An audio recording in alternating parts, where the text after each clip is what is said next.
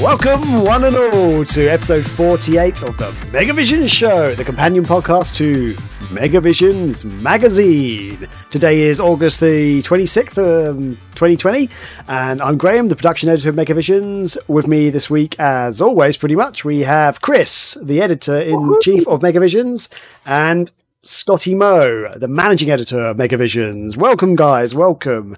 Uh, how's Hello. it going? going. My It's hair, my awesome. my my quarantine hair has been pissing me off, so I'm going for the cool guy backwards hat look now. I noticed very this. cool. I noticed the headwear. I like it. So nice Yeah.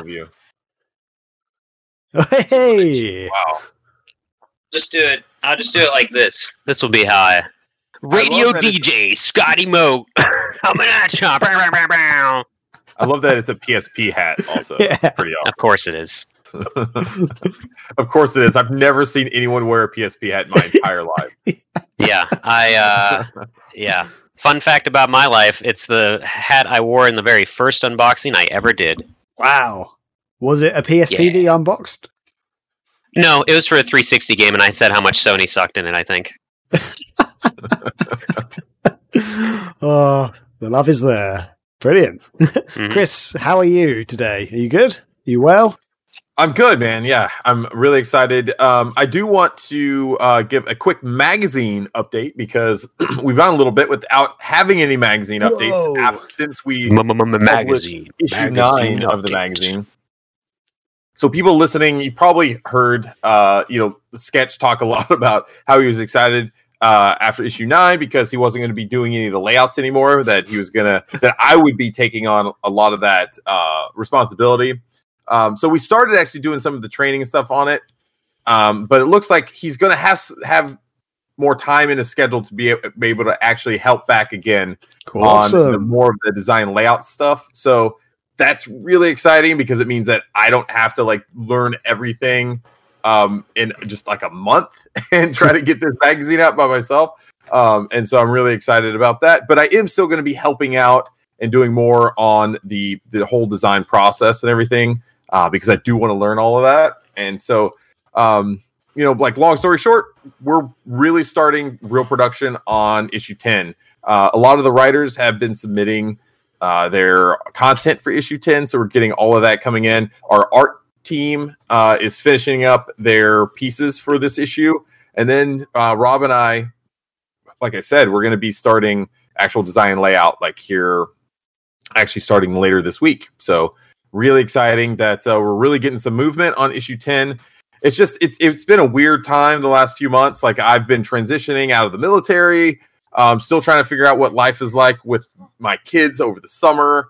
Um and then it's just been a crazy crazy time. So um a lot of that you know uh you know momentum and progress that we had going has kind of stalled out a little bit because of everything that's going on but i'm just excited that we're making progress again we're moving in the right direction issue 10 is going to be happening here in the coming months Awesome. That's that's exciting. He's he's uh well he's always been on board, but coming back to keep doing that. That's that's brilliant because uh yeah, I mean he's integral to the look and feel of the magazine as it is right now, and uh, it's great that you're sort of taking taking up the mantle as well. But yeah, really good. Uh, it's in safe hands. Uh, I think I think the readers will be happy to know that safe hands. I will say this. I will say this for those listening. I'll, I'll give you a little hint that I'm not going to say anywhere else um, about issue 10.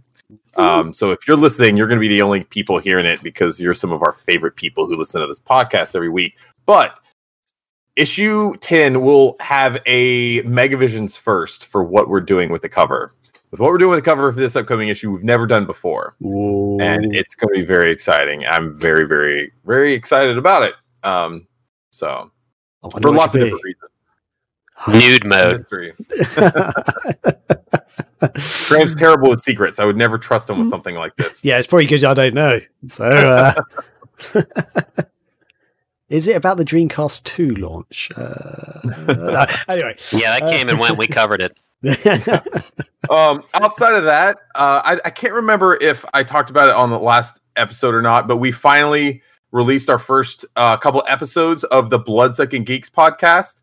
Um, really excited about that. Um, we're finally getting out because we'd been basically baking uh, episodes for a while now, and we finally got everything ready to go. Uh, so yeah, so I think the third episode is either going to be coming out this Friday or next Friday.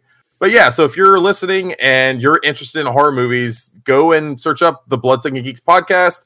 Um, it's basically on all the different podcast platforms, just like our Megavisions uh, show is as well. So, um, like I said, I do it with a lot of my childhood friends, and it's just a fun time that we get to talk about old horror movies and kind of relive some of our childhood memories and things like that growing up in a real creepy little town called Crowley, Texas.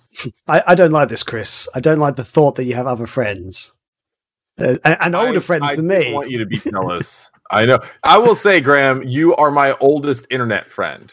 Ah, that's good to know. Good. That is that is true. Um, I've I've not been internet friends with anyone else longer than than you. I, I can't because it was like 2001. I think we first started Yeah. on the It's- Sega forums. The Dreamcast was still alive as far as I remember, and it's nearly at the Scott, end. you you had to have been on the Sega forums at some point as well, right? like the Yeah, official right, ones. yeah. Definitely. Yeah, Okay. We were there. I Oh. was probably under the moniker of duct taped 32X. What, God, I um, cannot remember. I remember back back in the day, man, Sega had um different um I don't know, like within the forums, they had different sections. One was Hmm. like consoles and one was like games or something like that. But people kind of hung out in certain like areas of the old Sega forums. Um I think my handle back then, it sounds so weird. I, I don't know why I, I use this. It was the penal on the Sega forums. I remember that. I had different variations. I would go by the Wivel or Yeah. the penal, and sometimes I would or the combine it as the penal So like Wivel. Pokemon evolutions. I got that name because I remember I was in high school and um, my friend, we were in like gym or something, and my friend hit me or something. And I got really mad at him. I couldn't say any curse words because the teacher's right there. So I got so mad. That was the first thing that came out of my mind, my my, my mouth. It was the penal wivel, and we died laughing after I said it. And it just became this thing that we would just call each other every once in a while, like like a derogatory term. Went away and joined the Penal Academy. yeah, yeah. Oh man, I think Oh, that's man. cool. So, hey, yeah, Wow. shout out to any of those people listening who were uh, OGs on the Sega forum. Yeah, you know, I think in the I- early 2000s. I think my name was Shining Skies on um on there after Shining Force and Skies of Arcadia just merged the two Oh. together. Shining All Skies. Whoa, what, what did you think I said? I don't know. I, that sounds like a uh, like a 16 year old go- girl's Tumblr handle or something. That's basically what Graham still is to this day. and we love him for it. Oh dear. Uh, any, anything else going dude. on, Chris? Anything else going That's on? it. That's, That's it. it, but- wow. Okay. what what the hell is this diet cherry you have in the? Yeah. Oh, well, I was trying Is to your- think. I was trying to think like what's the most exciting thing that's happened to me this week, and I couldn't really Okay. come up with a lot of things. Except I was like, man, that Route 44 Diet Cherry Limeade from Sonic uh, was amazing yesterday, and so that was like the happiest time of my week. I think. wow. Not to be like that's not to Been say that week. like it's been a downer, but like I get that excited about Diet Cherry Limeades. I, I they make my week. Oh, it's wow. the little things, man. It's a changed world we're in. We can't go hanging out anymore in public. So you got to find the small things in life that just get you through the day. Oh yeah. Yeah, yeah, Nice. yeah. I uh I get excited when I drink a vanilla orange vanilla Coke. We don't tr- we try not to drink too much Oh. soda, but those are pretty good. We That also Yeah, you'd think it's gross. I also don't like vanilla flavored stuff, so figure that out. I can't imagine We- orange Coke though. I can imagine vanilla Coke, It's but I a- can't imagine orange Coke. well, it's, It's like it's, a like, creamsicle. like Sunkist or like what about orange soda? You've never had orange Oh, soda? yeah, but surely orange like so Orange like vanilla- cola is what you're saying. vanilla vanilla, vanilla cola has the taste of canola of co- uh, canola of, I just drank a big old cup of canola oil. Calola. it's a taste of La, la, Coca la, Cola la, or Pepsi Cola. Other cola brands are available uh, of cola and vanilla. So I imagine it's going to have the taste of orange, vanilla, and cola together. Like a, some sort of weird mashup. So I can't. I mean, you don't really taste the cola part of it at all. It, it's very much the the vanilla is more of a cream flavor. So if you like cream soda, which I also don't like, uh, you might try this and enjoy it. Wait, Okay. Graham, just wait till the Doritos flavored uh, Mountain Dew comes out. Oh god. They're combining Um, both of them. Isn't doesn't that exist? No way. Oh, you're kidding. Uh, That's wrong. I'll, It's I'll so look on my phone because if I if I if I Google it on my computer, the you the audio is going to lag the, out. the Mountain Dew that tastes like Doritos? Oh, that's so weird. There's something, I can or imagine- maybe there. Oh no, you know what? There's a Mountain Dew flavored Doritos. I was about to say I could imagine that being a thing, the other way round. So Okay. Doritos I tasting had like my Mountain uh, Dew. I had my uh, you know I had my um average gamer mixed up in my head. That would be that. I would actually like if if Taco Bell wanted to do a Mountain Dew flavored churro. I would be totally down with that. Okay, interesting. I swear. Give me that Taco Bell and rock my world. Wait a minute. Well, if if if Demolition Man's anything to go by in the future, Taco Bell is going to be the only restaurant available. Maybe that'll be a thing then. hmm That is true. That Mhm. is true. We just watched that uh, a few months back. So great movie, man. It still holds up. Yeah, I'm still waiting for those three seashells. I don't. Oh, Have you ever What is tried going that before, Graham? I have not, sir. But I, you know what? There, here's a good test. Just go and buy some like three seashells and just put them on the back of the toilet. And and when your girlfriend goes into the restroom, just see what she does. Like, like when she comes out, let's see if she's like, "What? Why would you put these three seashells?" Or see if she knows what to do with them. You never know. Is she Yeah. ready for the future? well, if she knows what to do with them, she's going to have to tell me because I'm still baffled by what they do in the movie because obviously they never explain it. I'm sure there's Jokes. fan fictions or forums. Speaking like of forums, I'm sure there's some out like I there. figure, like you use them as kind of like um chopsticks, almost. Oh, see, I, Um, ju- I imagine a that, like, scooping goes up and, action like- almost. Like, well, yeah, well, like you get those to like grab anything that's dangling, and then you use the third one to kind of shovel any any residue off. oh, that's um, Scotty. like what have you been up to? Let's move on. Nothing. I just want to let's just keep talking about Okay. scraping our butts and different Mountain Dews. That's fine for, for two hours. man, man. Oh wow, great movie. Um, Love it. yeah, I guess I did do some stuff. I uh, my weekend was gone because I weathered a fence, and that's Ooh. I, I was going to do the math and I didn't, but I guess it's about hundred feet or so. We'll say of weathering Wow. a fence, and that means that means literally painting it with a layer of what's called flood. If anyone's ever done this, you know Wow. exactly what I'm talking about, and it sucks. And the heat was bad, but not as bad as before. I talked to Graham about it before, how I was doing two jobs at once because you use this spray can, this spray gun to spray the flood on, and then you use a paintbrush to actually spread it adequately on each of the posts. Um, last time I did it, it was you're supposed to do it once a year. Last time I did it, it was so humid that I had to literally spray and wipe because it was drying immediately, just in like clumps and stuff. Uh, Rachel was the painter while I was the sprayer, and um, it wasn't as bad, but it still took two days. So Wow. imagine doing squats while you're doing that because you don't want to screw up your back. So you're doing squats for like uh, what do we You're do? like a Eight, real 10 life to cowboy. Or eight life- hours and five yeah like 13 hours altogether i guess or something That's some good Karate Kid training right there. Painting Yeah, the fence, that's what you like do. crouching down, spray on, Oh. paint off. Odin, Odin's been making me watch the the new Karate Kid. Not, I should say, the one with Will Smith's kid, like the newest one. of Jackie Chan Karate it's the only One? one i haven't seen Yeah. it's the only one i haven't seen. It's seen the best one. It's so good. It's not because it's there's It's no so karate in the entire movie. oh my Th- god they make a joke about that. They make a joke about how they do in Kung Fu instead. And the, the fighting in it's actually way more brutal than the original. Like, if you watch the original, it's really naff. Like, it's kind of really crappy, kind of basic, ugh, like Hollywood style fighting. And this is like actually pretty good. Like, the final combat contest thing is like, oh, like some of the punches and kicks they get. I think it looks brilliant. I love that movie. I think it's great. For the sake of the length of the podcast, I will not retort. I will grant you Yeah. your your your your uh, opinion, Graham, and we will press on. Because it's correct, sir. Let's face it. oh boy Wow. Um, okay. Um, yeah. Yeah, sorry, no, sorry. honestly, the worst the worst part of the fence stuff was wearing a mask and also goggles because that stuff cannot get on your skin. It will dry immediately, and it is bad for you to breathe in, and it burns your eyes. So the worst part was honestly wearing like, other than a full, probably purposeful getup.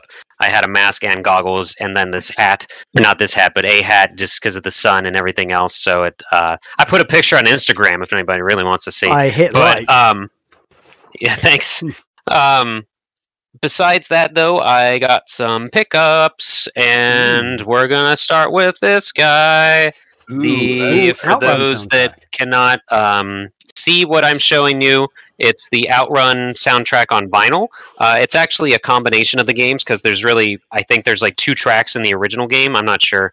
But the uh, the coolest thing about this though is that you actually can switch out the scene. Ooh. And if you didn't uh, see like my post of it already online and stuff you can pick different backgrounds to put within the vinyl um, cover itself and then the actual lp is a fun mint color Ooh, nice. That's cute.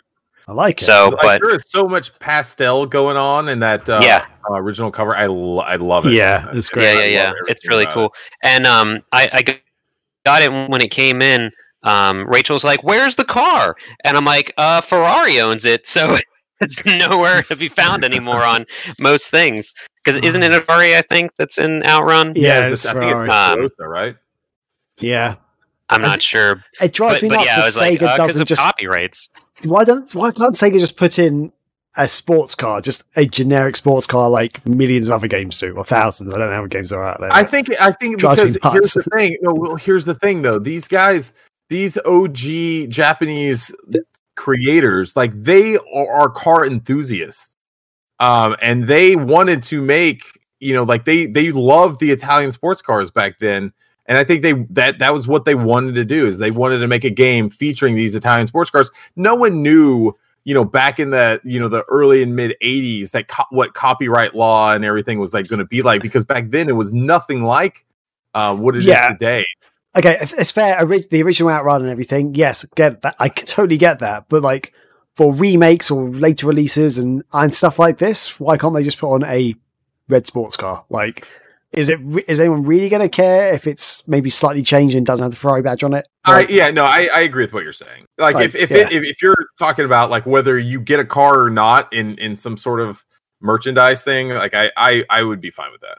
yeah, I- yeah, look at the um, Horizon Chase games. Horizon Chase Turbo Mhm. has very clearly uh, licensed but not licensed cars in it. They they could get away with it. I wonder if it's something weird like we have the shape of that car trademarked Yeah. or something. You know, It's, it's like, Um, yeah, I mean, like, there's tons of games that use uh, the style of cars and stuff, but just they don't actually have the brand. Like, Yeah, like the Like the- GTA and the the um uh, Ridge what- Racer series. What Yeah. was the other one? What and the, was sa- and the, Ru- the uh, Rush Saints games, Row?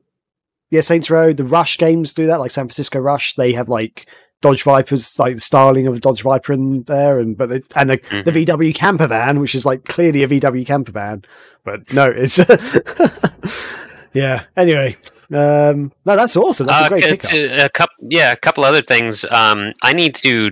Uh, well, I was limited run to just sponsor our show, basically, um, because I got the PS4 version of ICEY, um, which has been out for a couple of years, and you got your cool little card, and it's got uh, reversible, yeah, cover art as well. Um, but it's a cool platformer. If anyone's ever played uh, the Dishwasher stuff like that, it's like a, a side-scrolling combo-based game, but you can actually Huh. kind of go against what the narrator tells you to do in the game, and that's what drew me to it. So I really want to give that a shot.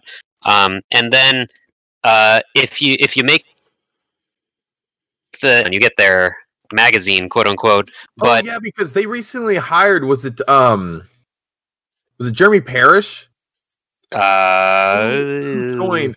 Uh, if look at that newsletter, there was an OG uh game journalist that joined up with Limited Run recently, and he's the one running this new newsletter. That's really cool. I would like to get one of those. I'm not sure.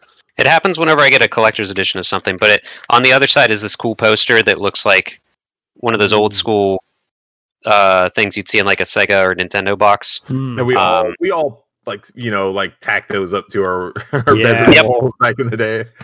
Yep.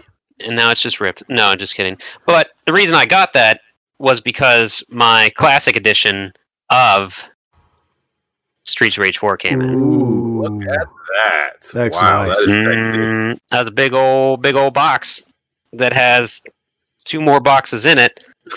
I put the reverse cover art on it already for so it says bare knuckle. Um, oh, this thing is gonna break so soon. Okay, um, that guy, and then the I put it comes with a soundtrack, so I put the soundtrack in the steel case. Oh, cool. Um, and I actually have mine. I, I got a shipping notification for mine, but I haven't. uh Hasn't come in yet, and now you completely stole my thunder for showing it on the podcast. So I won't do that now. Sorry, I mean you can still do that. Your one would be Uh, better. you probably Chris. got you probably got a you'll probably get a different card than I will. Maybe. Yeah. What have you got? Um, but uh, it the what's it called? Yeah, that's Axel on there. Uh, I guess the limited run soundtrack has exclusive track selections somehow. I'm not Mm. sure which ones. It doesn't have any mark on there, and I don't know the soundtrack well enough to know. This, But I mean, you got. Yuzo on there and T-Lopes. Yeah, I mean, this was interesting because um, there was some controversy about this. I don't know if you guys remember, um, because I think it was first announced that Limited Run was going to be doing the physical version of it, and they went and and did pre-orders, and then after, I think it was That's how big after that is. the um after their whole pre-order window expired at some point thereafter GameStop announced that they were also going to be doing physical versions of uh Streets of Rage 4 What? and people started Hmm. like freaking out about it um and so I think the inclusion of the CD soundtrack in the limited run is kind of um one of the one of the things that they did to try to you know kind of give a little bonus to the people that pre-ordered from them versus Ah, GameStop Gotcha. um, because Yeah. the idea and you know i mean the very idea of buying limited run games is because the idea that it's preserving rarity right like a lot of times like you're these are smaller runs so you, you know a lot of a lot of collectors are buying these games with the idea that you know years down the line they're going to be able to grow in value because of the the limited amount of games that have, have been produced so i think Mhm. people freaked out when they when they already pre-ordered the streets of rage 4 from limited run and then gamestop announced later on that they were going to be producing you know thousands and thousands of copies way more than people figured and so like they were probably concerned that you know Hmm. like their investment now is is you know thrown away because it's not going to be a rare game any longer Hmm. Yeah. Bupkis. Whatever. Drama. i know Save it for I know, I Obama. know. Um, I also I just realized this. I took out the uh, the bigger box art from the plastic case, and it has the uh, the PAL version on the back. Oh, nice. That's what you want to see. So- the PAL version And then- sucks every time i'll say that what? What are you talking about?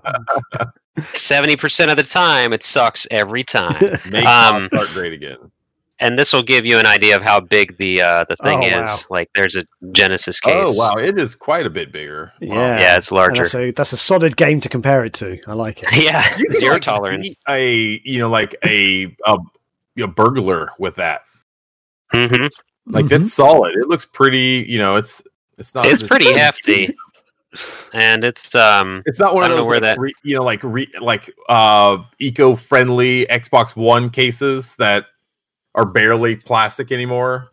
Right. like hollow. Right, That will fuck someone up. right. Wow. Streets of Rage 4. That's all I got. Awesome. Nice.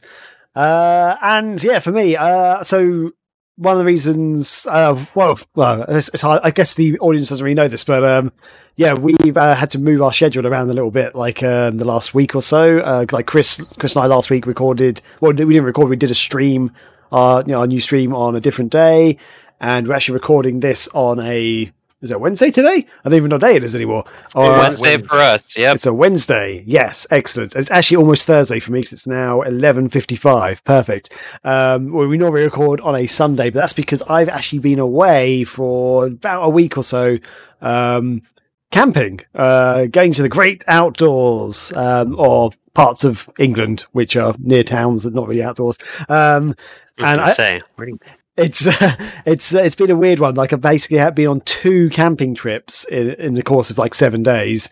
Um, how like how did that work? That it just so happened that you're you planned two different camping trips. It was no, literally, it's, it's kind of by accident in a way. Like uh, basically, some friends went, "Yeah, do you want to go camping?" Getting loads of camping stuff. Talking to my brother and his his wife and uh, my nephews, um, and they were sort of like talking about they were wanted to go somewhere camping. They've got they got camping equipment they bought last bought last year because of the whole COVID pandemic. Um, we can't really go abroad, and we're like, oh well, going camping at this point, and they're like, oh, we could go camping as well. Like, let's go, let's plan to go camping together. But because like we can't really travel anywhere at the moment, everybody in the UK seems to want to go camping. So times to go camping except th- like this week basically been two completely different locations. Like one is quite close to where I live, it's about an hour's drive away. The other one's like about four hour drive away.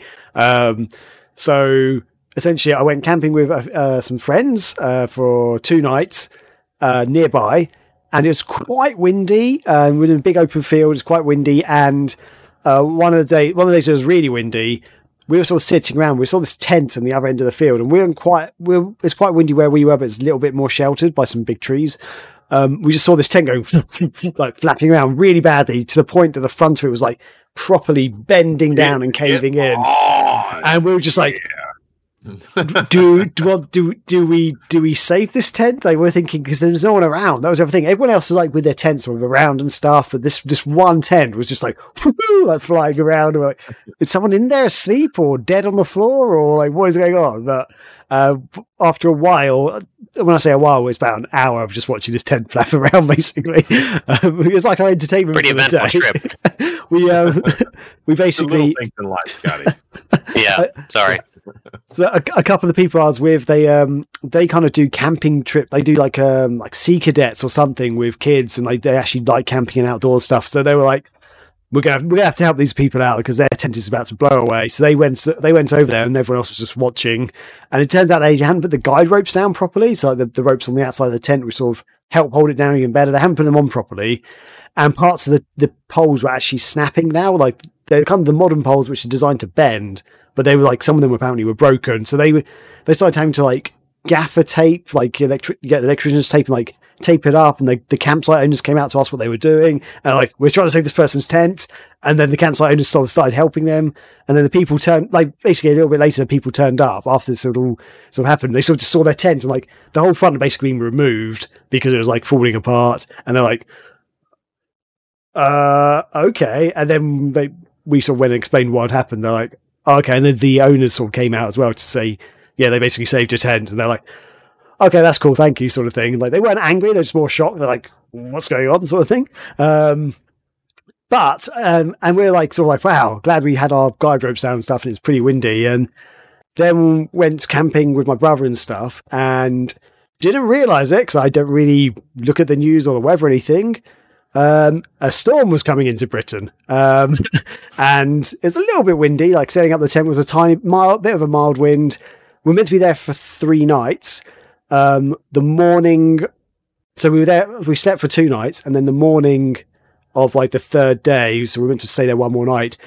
Basically, woke up to pouring rain at like two a.m. or something, and increasing over the morning. The our tent was like the tent at the other place. It was like like proper bending in and stuff. Like really like so being in there, you sort of like, do I go and check? And oh, and I needed to go to the bathroom at like four a.m. or five a.m. or something. So I got out in the darkness. This I like lashing down with rain. I was like, and so I was like, oh, I need to go to the bathroom. It's really windy and rainy. So I sort of went out and I saw like some of our guide ropes were coming out of the ground because where we were, the ground was super soft and like the, the pegs were going in really easily, but they're also coming out just as easy. Like even if you put an angle or whatever. So basically spent all morning just constantly going out of our tent, hammering down the pegs again and making sure they're all in. And then eventually my brother's tent, they were sort of cooking some lunch or something. They're making some lunch in their tent and part of the tent just went and like slammed down on them. So they like, okay, we're to have to dismantle the tent. And basically I took my tent down and everything. And, um, we left early that day Um, I was going to yeah. say, we came back a day early, basically, because it was just like, and we, cause I, as I say, I didn't realize there was a storm coming in, basically. So it was, yeah, a bit of a weird experience, really. Um, and clearly, my tent was not designed for camping. Uh, well, no, it's not for camping. Sorry, my, my tent was not designed for camping in a storm. Um, so yeah, um, but out out of that, there was there's a couple. There was like a funny situation which relates to video games and movies and stuff. So my nephew, he's four years old now. Um, he's about to start going to primary school, so like junior school, whatever you call it in America. I'm not sure what we call it. Um, but yeah, he's about to go to like primary school, and um, he's really into like Marvel and stuff and kind of getting into video games. I spoke, I mentioned him a, f- a couple of times before on the show, and he knows that I like Sonic the Hedgehog, and he's kind of aware of Sonic, but didn't really understand that he was a video game character before a Lego character, if that makes sense. Yep. Um, but he's really, really into like Marvel and stuff. He watches those like Marvel short animated stuff on like um, Netflix or Disney Plus, or wherever it's on.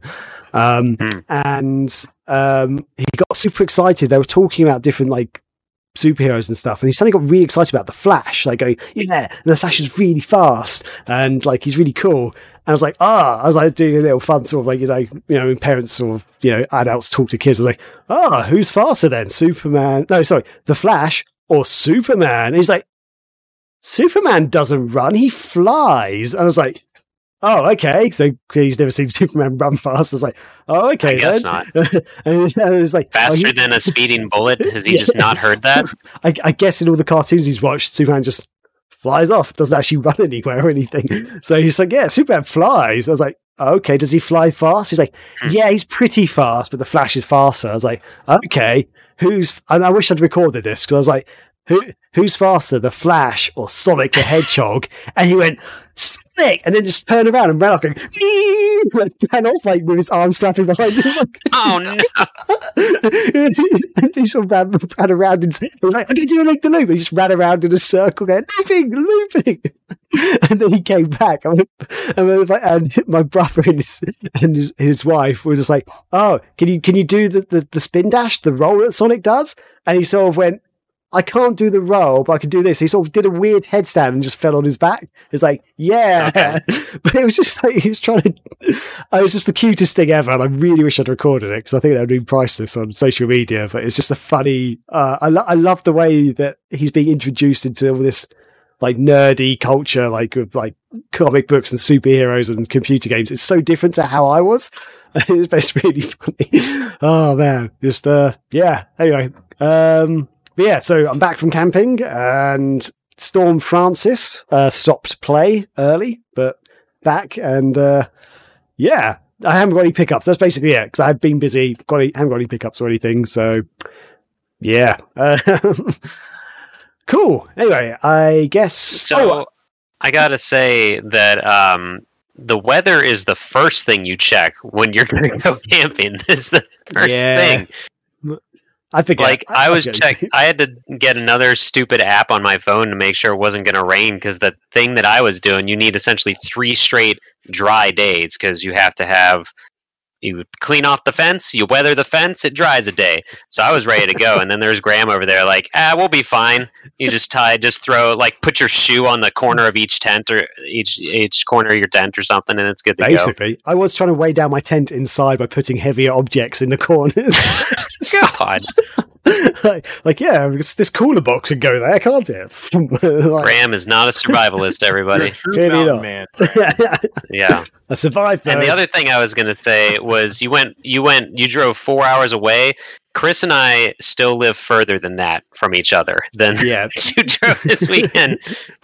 Well, I have a Uh, it's small country. small place. it's a, it's Yeah. it's a lot smaller, and a long drive for us is like two hours. So yeah, Mm, not to like visit you. the other 15 people that live there.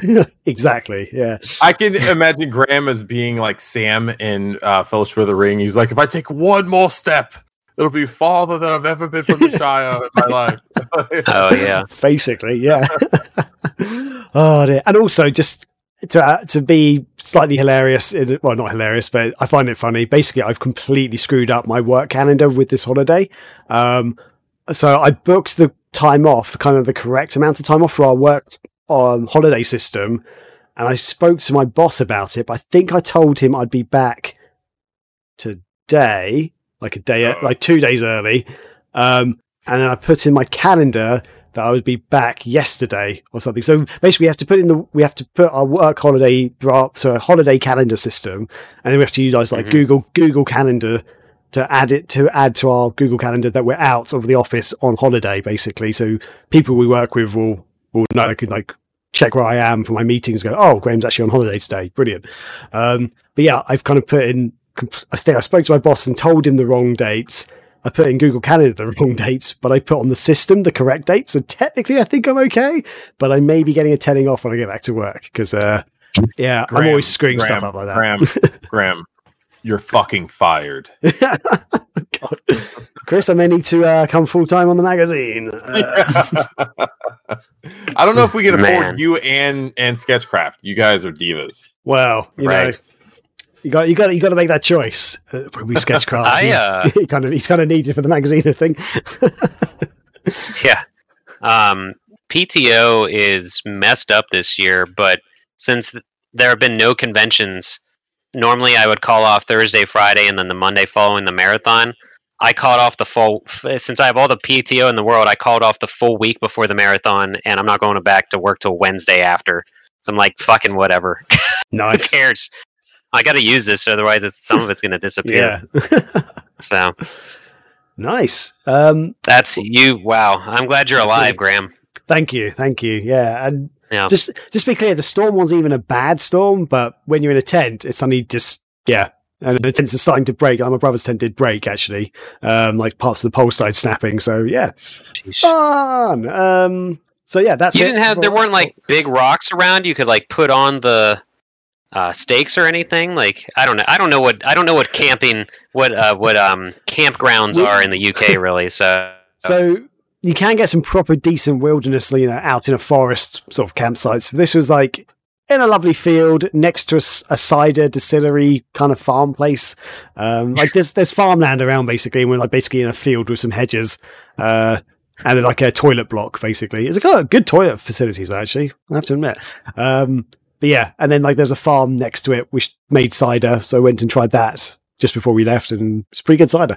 So graham I, I hate to break it to you but you didn't go camping well, I slept under canvas. That's all I can tell you.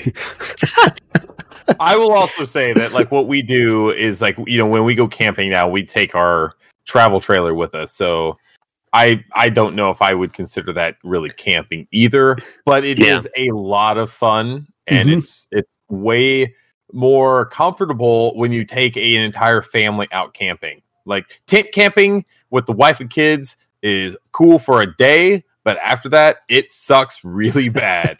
and uh, taking a, an actual like RV or travel trailer with you makes it just so much more enjoyable. Yeah, but I, ca- yeah I, i can, can't do I kind of consider it camping when I'm sitting on the grass cooking beans off like a little gas stove thing, like in a in a in a pan that's way like too our small. ancestors used to do. Just like our ancestors used to do. If I was on the Oregon Trail, that's what I'd be doing right now. Uh, oh, Nice. All right. All right. What's up, guys? We are on Twitch three days a week, sometimes more, sometimes less. What is the internet? But if you go to twitch.tv backslash megavisions, Monday, mon- mhm, Monday, Wednesdays, Thursdays, uh, you will see us playing everything from Phantasy Star Online 2 to Anarchy Reigns on our Thursday night throwdowns, which we do also invite the community into. Uh, and we have coming up on there to be hosted on Twitch is the 24 hour Dreamless Dreamcast Marathon on September 12th mark your calendars. But otherwise, t- check us out any day throughout the week. Keep an eye on twitch.tv backslash megavision. Feedback. So this is something we're actually introducing, I guess, for the first time, which we've kind of been meaning to do, but we just haven't so far. We keep forgetting, to be honest. Uh, but we're doing some feedback from the last from the last episode, so it's great when you guys give us feedback. We love it. Um, the good stuff, the bad stuff. If you've got any comments on stuff, um, also if you've just got any um, opinions on stuff we've talked about, which is great. If you've got like contra contra contravening opinions or you want to bring up the discussion, we love to hear from you. So, Scotty, uh, do you want to read out some of the feedback from the last issue? Last issue, last last episode. You're never going not camping again. Um, so uh, Emma the Emma the crab. Almost read it as Emma the carb. He's a Um, longtime Sega nerd from back in the day. He's an OG. what a guy. Shout out to Emmett. Okay. He's uh, Cool. I, it's awesome that he's still listening uh, to us after Yeah, these years. absolutely. Very cool.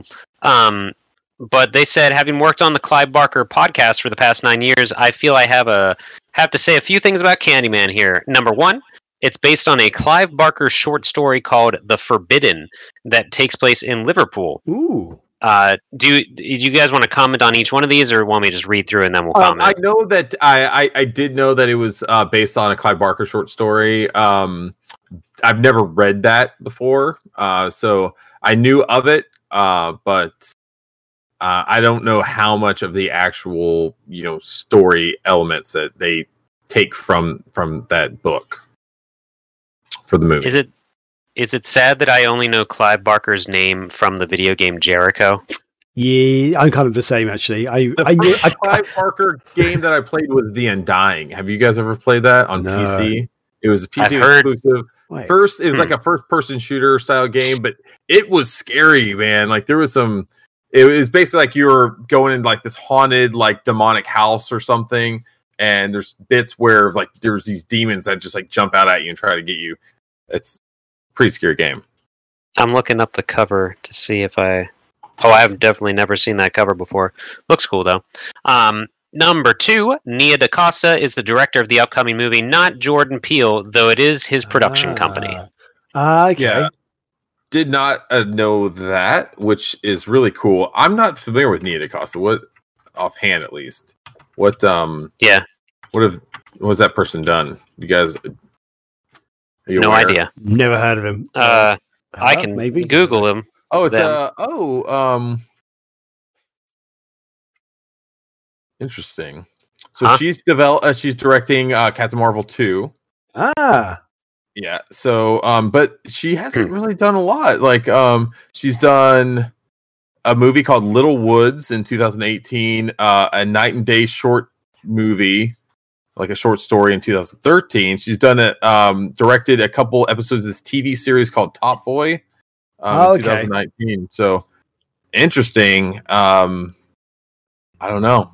That's inter- it's oh, pretty cool. She, uh, is she, she, is an African American female director, so it seems like uh, one of the cool things that you know they, it seems like Jordan Peele's doing through his company is is finding you know like younger you know maybe African American artists and directors that are ready for a break and giving a big chance like this. Uh, so that's that's pretty cool, man. Uh, I'm, I'm actually all wondering if it. she's English because Top Boy is an English TV show.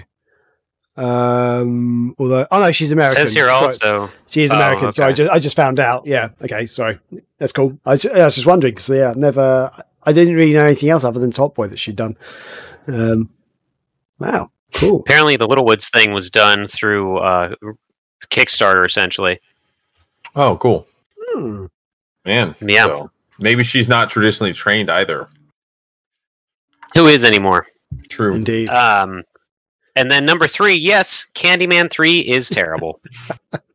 Yeah. Um I I still kind of think it does some good things. I, I don't I, I I don't think that uh, it's all bad. It's mostly bad, but there are some some redeeming things on there. He also says that uh, I guess uh, he also linked to the uh, podcast episode where they where they did the Candyman movies.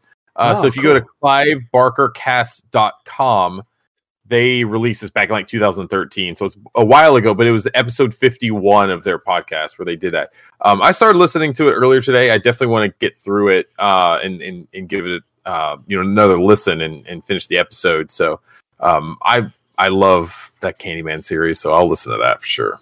Awesome. Yeah. Check that out. Yeah, we'll throw a link to uh, the podcast episode in the description of this podcast Sweet. if people are curious. Cool. Yeah. Cheers, Emmett. Brilliant. Thank you, Mr. Crab. Am I reading the next one or what?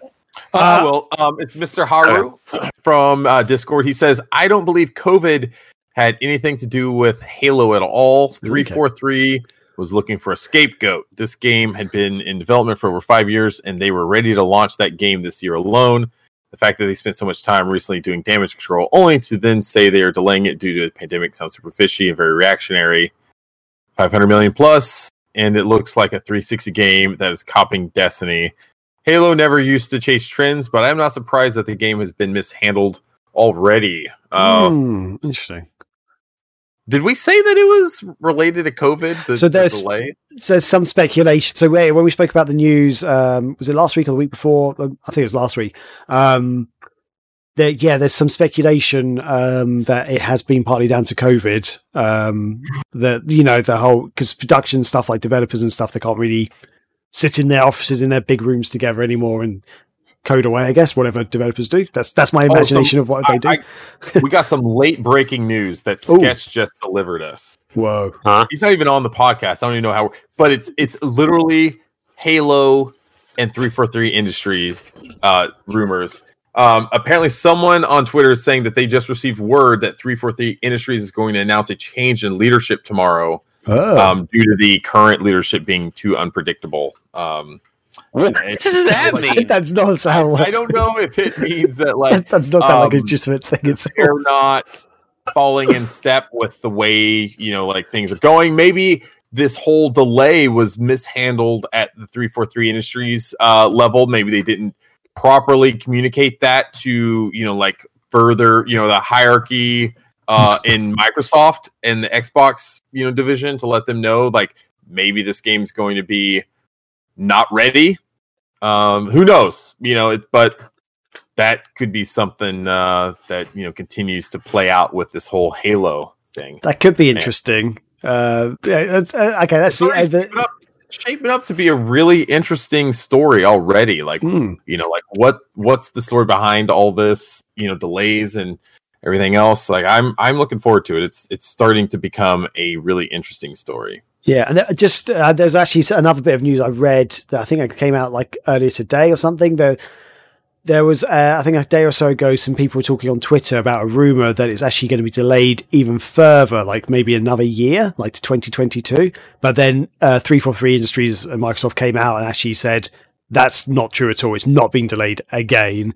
Uh, we're planning to release it sort of early, um, like what Q1 2021. It's not being planned to be delayed again. I'm sure. Well, yeah but um yeah there's there's some sort of rumors flying around that yeah it's they're, they're delaying it really far like in, like a whole other year so that's apparently being quashed um but yeah i don't know i think i think you could be right uh, mr haru that um I feel like there could be other things at hand. I feel like COVID maybe didn't help. I think it might have actually delayed certain things, but I guess you're right. It's been in development for a while. The, the other thing though is that Mike, the the Halo teams like Microsoft and 343 Industries have been dealing with other things like there's like a Halo TV show that's like sort of meant to be in production or pre-production and stuff, which apparently has been eating up some of their time. So I don't know. I think there's a lot of factors involved, but um, yeah, I think you could be right. It could just be just mishandling um, of, of the whole of the of the game and I guess the franchise in a way. Um, I wouldn't say it's copying Destiny so much though. Um, like I should. That feels like an Americanism, by the way. Copying Destiny. I assume he means like sort of um, trying Copying? to copying, like mimicking Destiny a bit. I feel like it's not really. I mean, they. I feel like those two franchises will always have a slight, a slight um, mix or, like, or blend of like appearances and like gameplay stuff because it was basically the same company that made them, the Bungie, who um, made both Destiny and Halo. Um, like when I first played Destiny, I was like, this does feel very much like a kind of Halo game, and the aesthetics were It slightly should. Halo-y. I mean, yeah, I mean they they found a formula that seemed to work in it, so they they sort of kept that with Destiny a bit. Um, although arguably, I think Destiny is one of the most overrated games I've ever played in my life. Um, which that could be a discussion for another show, though. Play Um, more. Yep. um, but yeah, no, I think I think you could be right there. Uh, I'm just going basically basically we're just going off what the information that's being provided. But yeah, I guess yeah, speculating. Yeah, you could be right. What do you guys think? You do you guys agree, Mister Haru? Do you do you think uh, COVID is the main reason, or are you like, yeah, this doesn't seem right at all? It seems a bit fishy. Uh, the delay is reactionary, hundred percent. That's what I think. Um, and also, imagine what would have happened if we had E3 this year and this had happened back in May, and then Phil Spencer's like on different couches and interviews right after, and everybody's like, "What's up with that Halo, man?" you know, like how would Yeah. that have gone? I wonder how would this have been different. But also, that would have been a full three months ago I don't know now. if we get the same kind of trailer. Like I think at that point maybe you get a more of a CGI Maybe. um, trailer. Um, you don't get actual like real gameplay. I, I don't know. yeah. yeah, All right. Nice. I'm not Nice. too concerned about it though. Yeah. All right. That's Maybe. going to wrap up uh, our feedback this week. Nice. Feedback. Back of Wonder. And welcome back. We are now moving on to Scotty Moe's Mail Sack of Wonder. Scotty. Yeah, let me grab that sack. Here we go. Let's see what we've got. Oh, that's the wrong note. Today, turn the page. So, Mr. Haru in the Discord asks, with the Ages co- games coming to a stop, he means Sega Ages games coming to a stop on the Nintendo Switch. What next do you see Sega doing? Will they find yet another way to rebrand and resell your Genesis games? And it's funny you should ask that question because it tailors right into the news.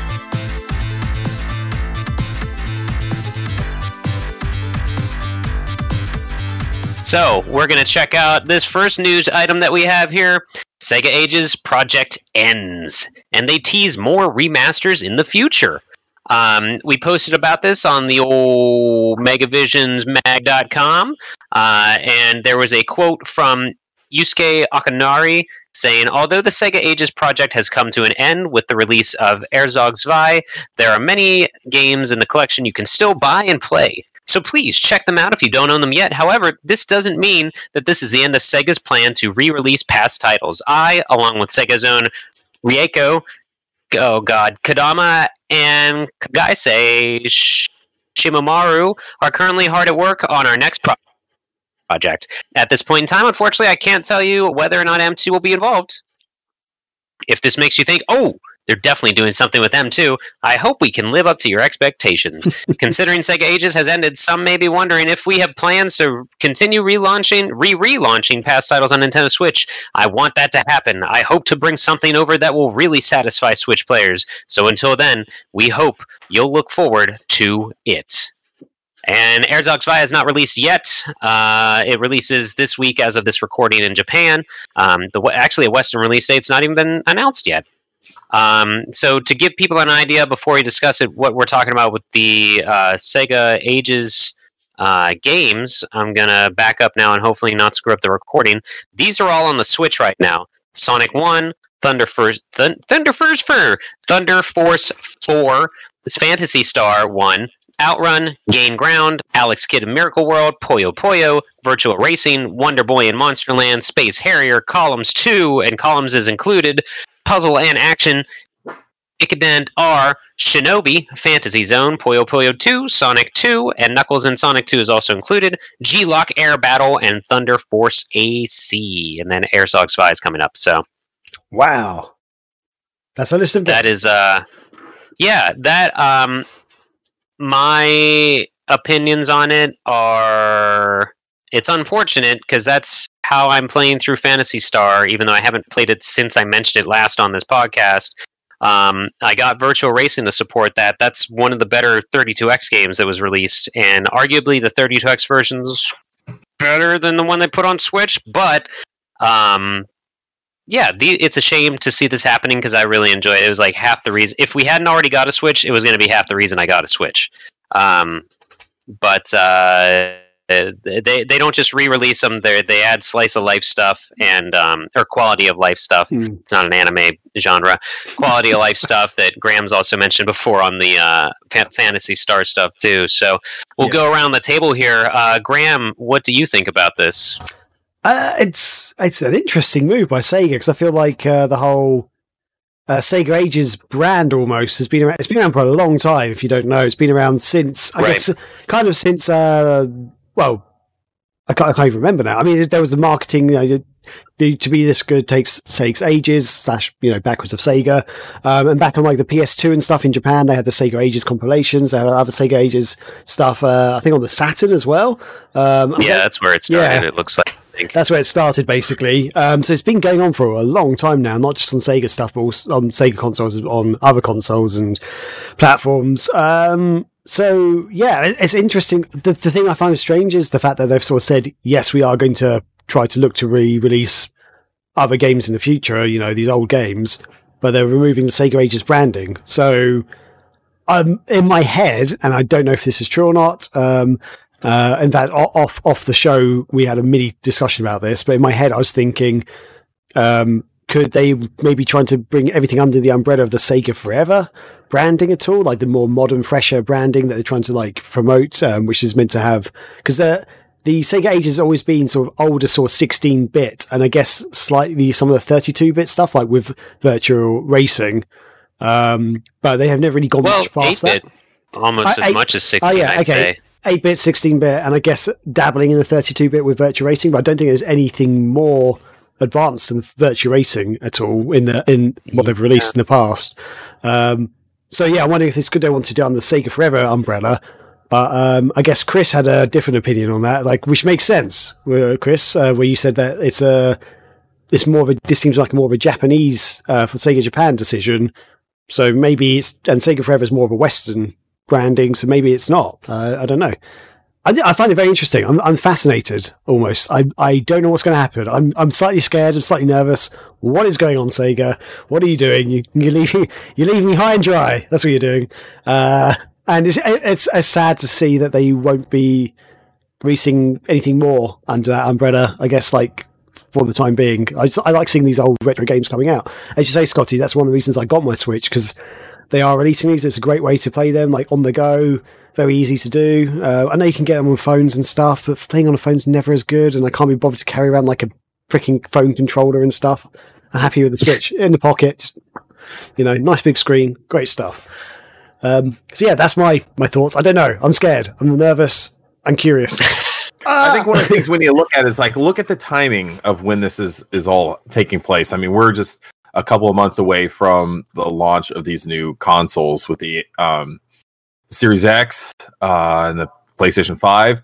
Uh, I think that is probably very telling. Uh, you know, he's saying right now, like in this, that he's working on a project with Kodama and uh, Shimomura uh, from Sega. So they're obviously have some sort of Sega, you know, branded project in the works uh, over there right now. Um, and I, I think it may have something to do with some next gen consoles. Like maybe they're coming with a new brand uh, and they're looking to to expand beyond just the Switch, and they're just looking at you know like maybe Sega Ages uh, that whole name and and you know publishing label or whatever doesn't work for what they have going forward, and so they're deciding to make it into this, and they're going to create an entirely new thing, whether that's Sega Forever or whatever they brand it as.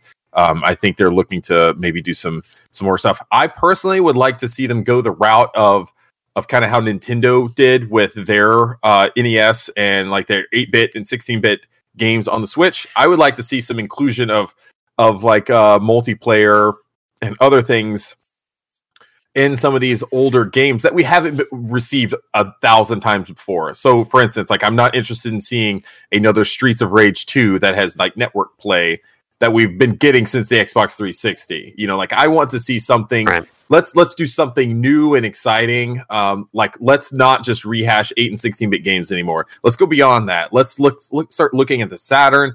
Let's start looking at the Dreamcast. And like, let's really see what M2 can do in terms of like emulation and bringing some of these older systems to, to newer platforms. Max agrees. That's right.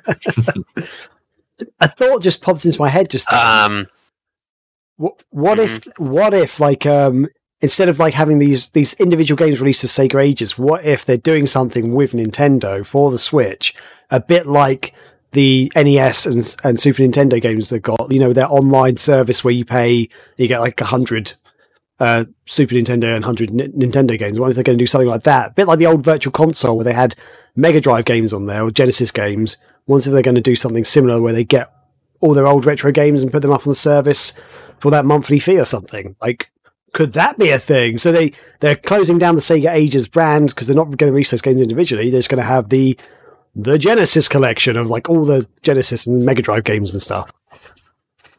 Like Sega whoa. Channel 2, baby. Yeah, let's do it. I mean, that's what the Nintendo service is right now. Essentially, it's the Nintendo channel, and Yeah. I. This is a rare time I'll give props to Nintendo for what they do with those things. Corey and I streamed like as a backup plan one random t- Thursday night throwdown.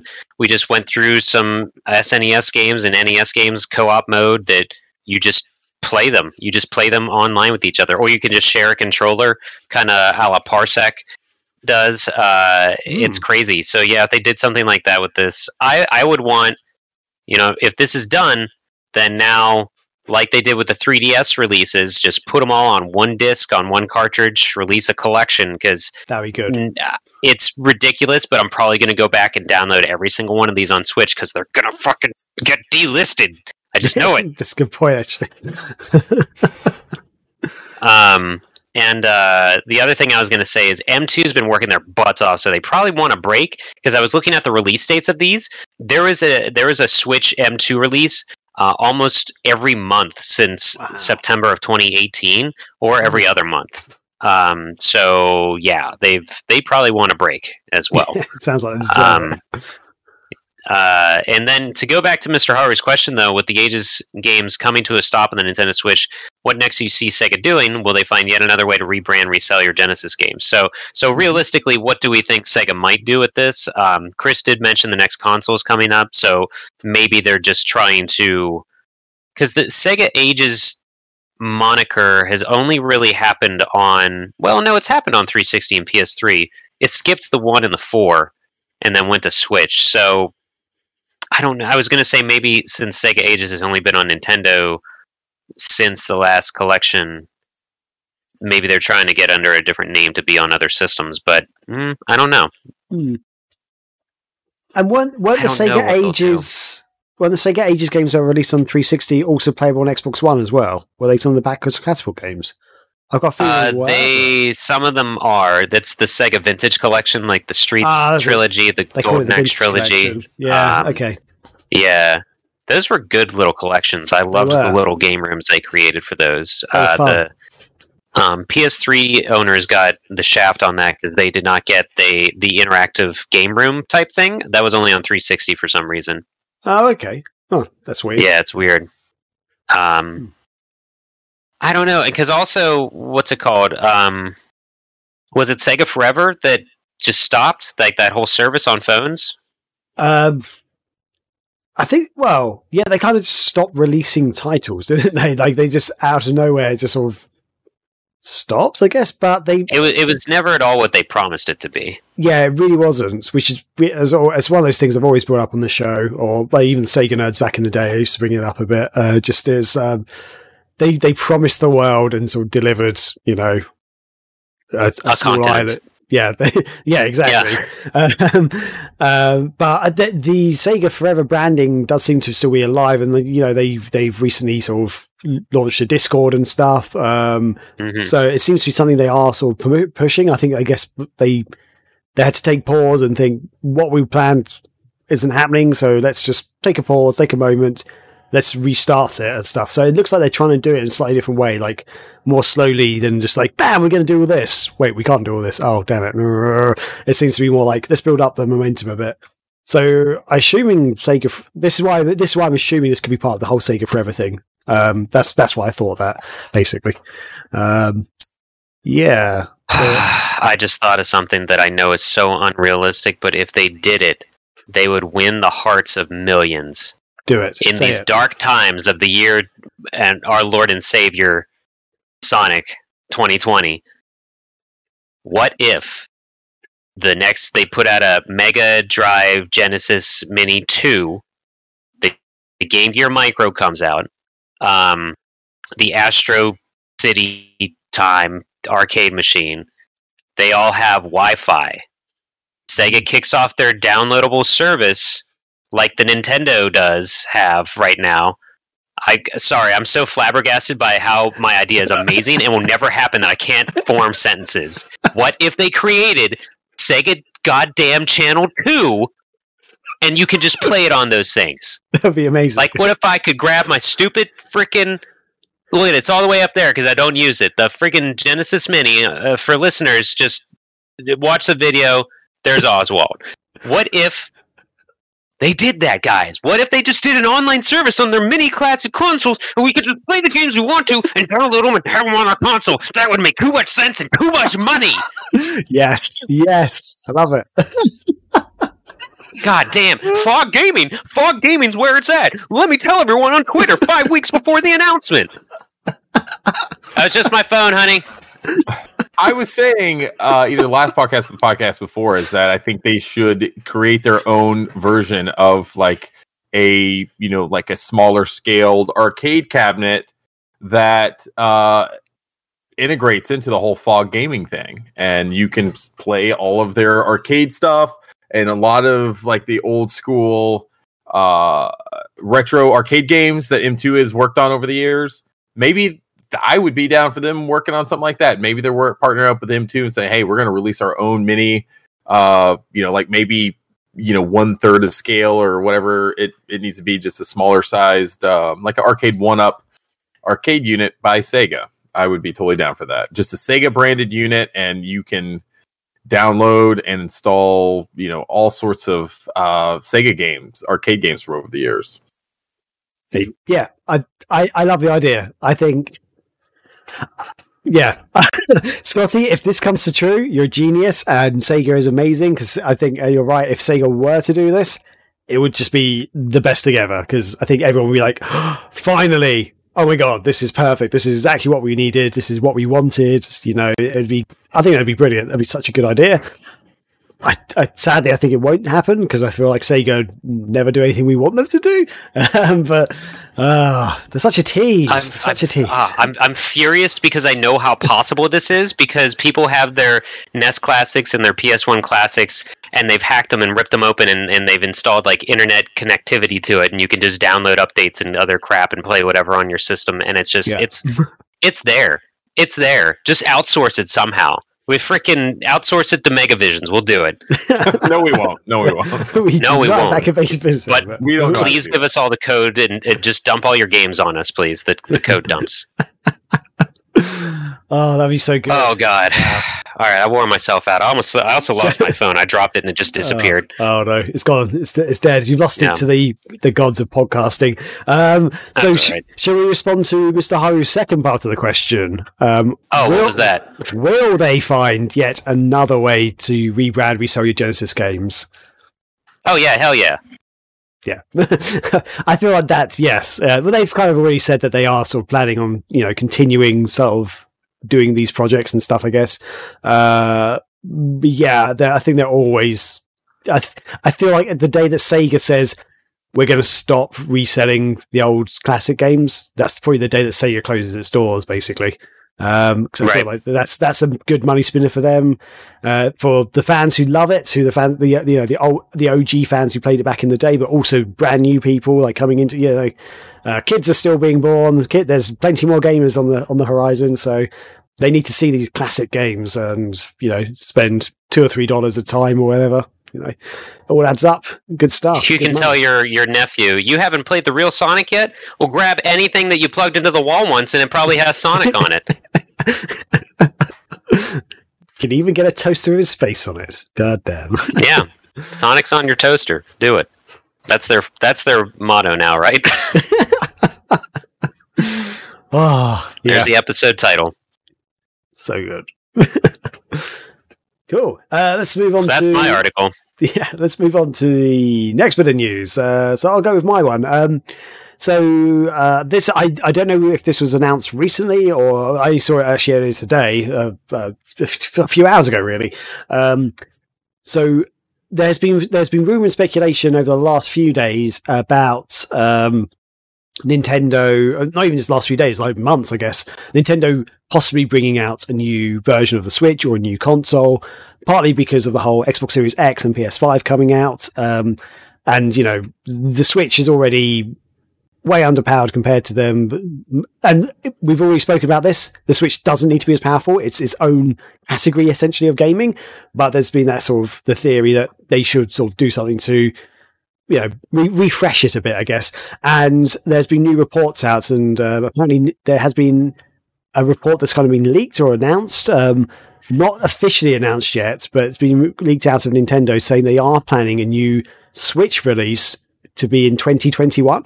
Um, apparently, they are, they are said to be dabbling with more power, so a slightly more powerful unit and 4K visuals, which is like one of the key things they're talking about because obviously, right now, the Nintendo Switch does not do 4K. I mean, even the Xbox One and PS4, when they were released, didn't really natively do proper 4K gaming. Uh, the Xbox One X uh, correct me if I'm wrong. Actually, is the Xbox One X the only one that can actually really do proper 4K native gaming? The, Um, well, yeah, the- gaming, yes. The um, what is it? The uh, that Series S or whatever they call it. Um, It does that Blu-ray, doesn't it? play 4K. Blu-ray, Yes. but yes. not game. So yeah, they can play. They can play the 4K movies. Uh, I think the PS4 Pro can do 4K movies as well. And uh, did the PS4 Yeah. original PS4 do 4K? Uh, Anyway, yeah. Only- No, only uh, this- it doesn't do it natively. Yeah. So only the Xbox One X does 4K gaming. Um, so yeah, this will be a pretty massive thing if if the next Switch does 4K gaming because I mean that's something that you know Microsoft only really cracked in the last year or so of of the Xbox One. Um, so they were. It's clear that they won't be competing directly with the Series X or the PS5 in terms of power, because that's sort of Nintendo's thing now. As we said, they're in their own category. Uh, it's more likely just to be a slight upgrade, a bit more power, better screen and stuff. And um, yeah, it's, it's going to be interesting because apparently it's the report that was released also sort of indicated there would be loads more games planned for the new hardware. Um, so um, some rumors are stating it could release with uh, Zelda Breath of the Wild 2. Um, that, taking that as a rumor though, right now, completely rumor because uh, that's just speculation. Uh, but it'd be interesting to see what they do. Um, I personally, um, I, I kind of imagine it's going to be a little bit like the 3DS XL. If you if you remember when that was launched, um, it was a more powerful version of 3DS. It had an extra uh, analog stick on it. Um, was more powerful, so you could some of the games that they released were designed for the 3DS XL, so you couldn't run them on the old 3DS. Uh, but you could run 3DS games on the 3DS XL. So I'm kind of imagining it's going to be a bit like that, a bit more powerful. There's going to be a few games that are going to be released for it specifically, so better performance and stuff.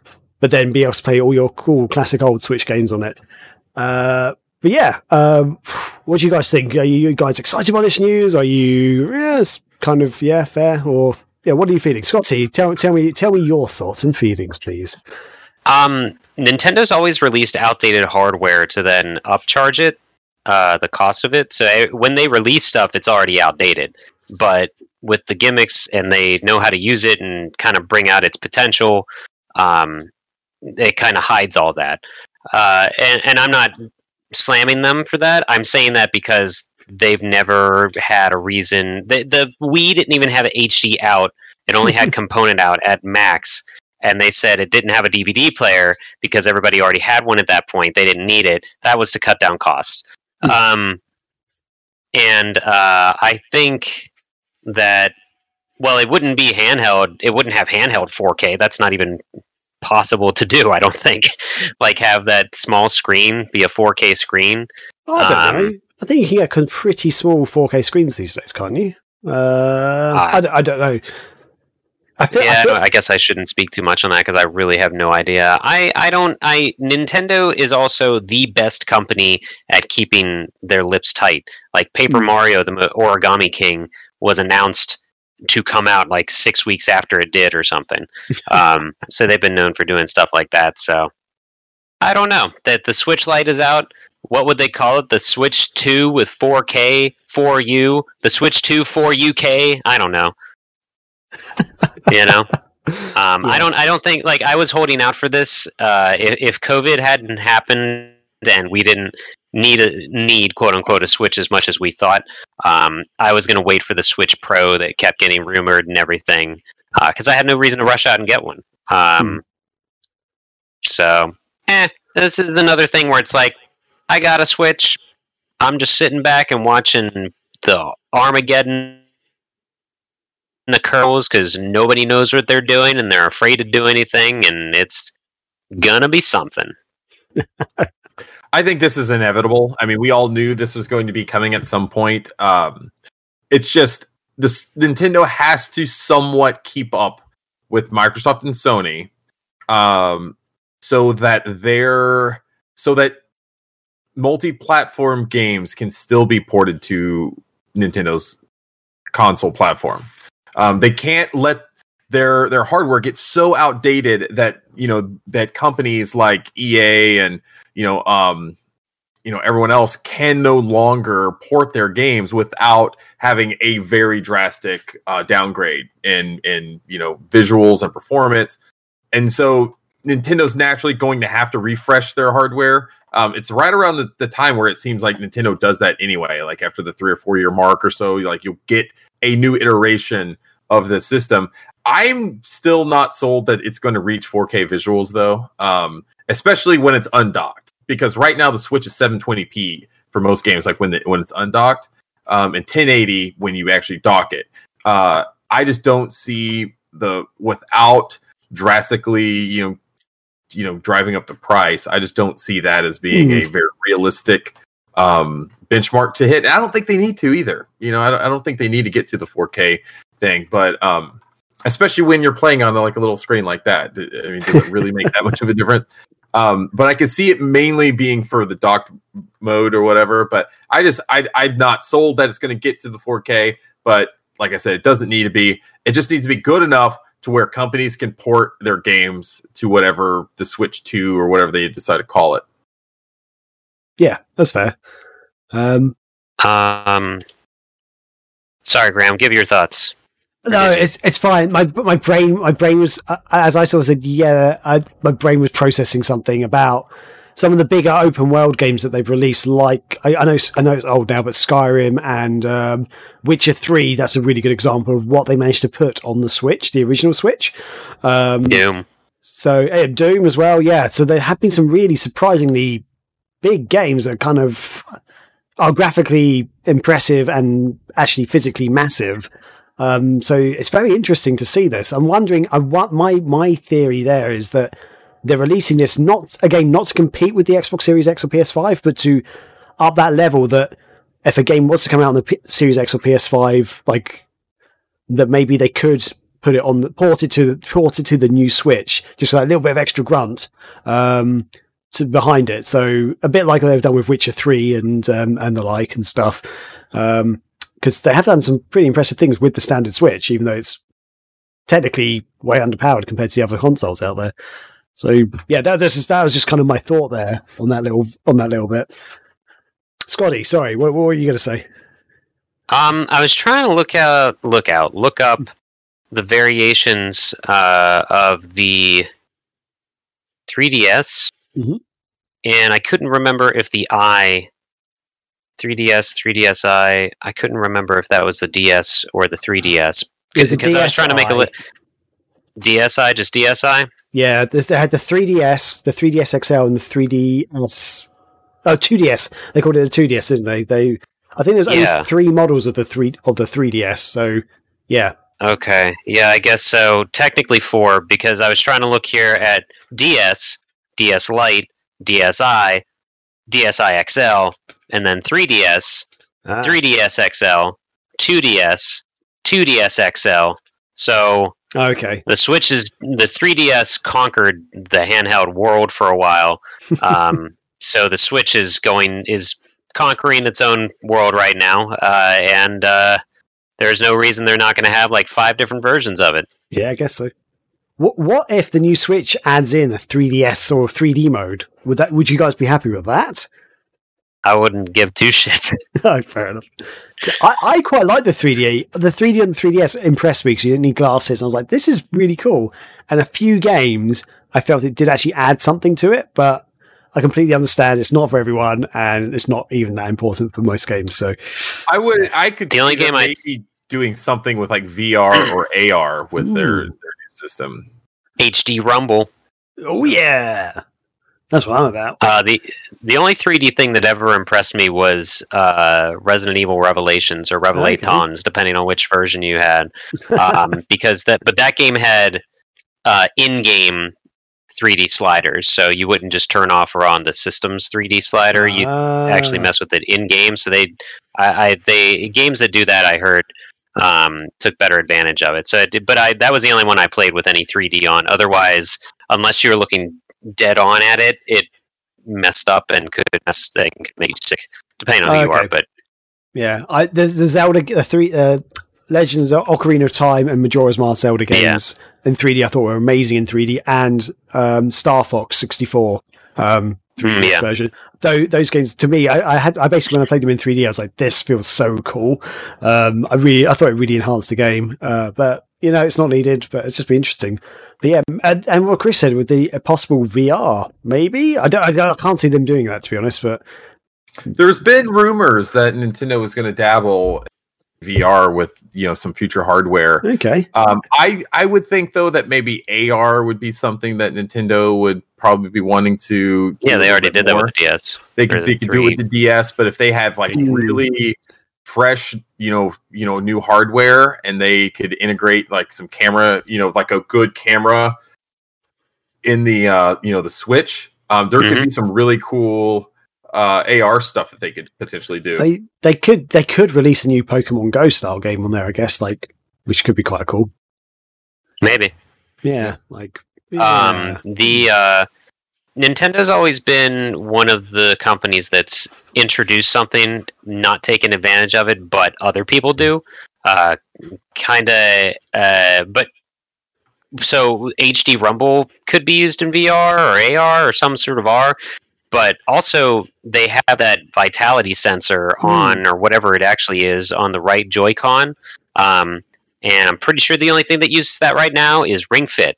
Yeah. But imagine like using that in a survival horror game or something that it measures your heart rate somehow or something Yeah. like that, you know? Um, and throw that into VR or something. wow. So someone has a heart attack in real life, they die in the game. Wow, That's right. that's real And virtual reality. Malcolm in the middle is not going to help you. Whatever his name is. Um. eh, oh gosh, No, I was about to say someone's name. It's not right. Uh, Frankie Muniz. Is that it? That's his name. Yeah. There you go. Um, I was letting the crowd, the audience, figure it out. Yeah, I, I gave them that little extra like, Um, but yeah. oh wow! So Chris, what is uh, your news this week? So I have some exciting news. Uh, this is a little hits closer home to Sega. Uh, did you guys hear about Wonder Boy, Asha, and Monster World coming? Did Switch I? and PS4? Yes. It kind of came out of nowhere. Uh, I don't know if anyone was really expecting something like this. Uh, I mean, 2019 and I guess maybe 2018. I can't remember the exact release dates, but it was like the the year or time of uh, you know the revival because we ended up getting you know several different games uh, from you know the series. Uh, we got all those again. You know, in in, in a couple remakes, we had um, yeah, it was 2017. We had Wonder Boy, uh, Dragon's Trap, and then the following year we had uh, Monster Boy and the Cursed Kingdom. Well, now uh, we're gonna get uh, Monster Boy, uh, Asha, in, or I'm sorry, Wonder Boy, Asha in Monster World. Uh, the cool thing about this is that there are actually quite a bit of the original OG development team that's going to be on this. Uh, of course, Asha was the the main character in uh, was it uh, Monster World Four? Yeah. Um, I always get these names so mixed up. It's or Wonder Boy Four. And I, it was always a bad naming convention. it's Yeah. so hard to keep up It with the never naming.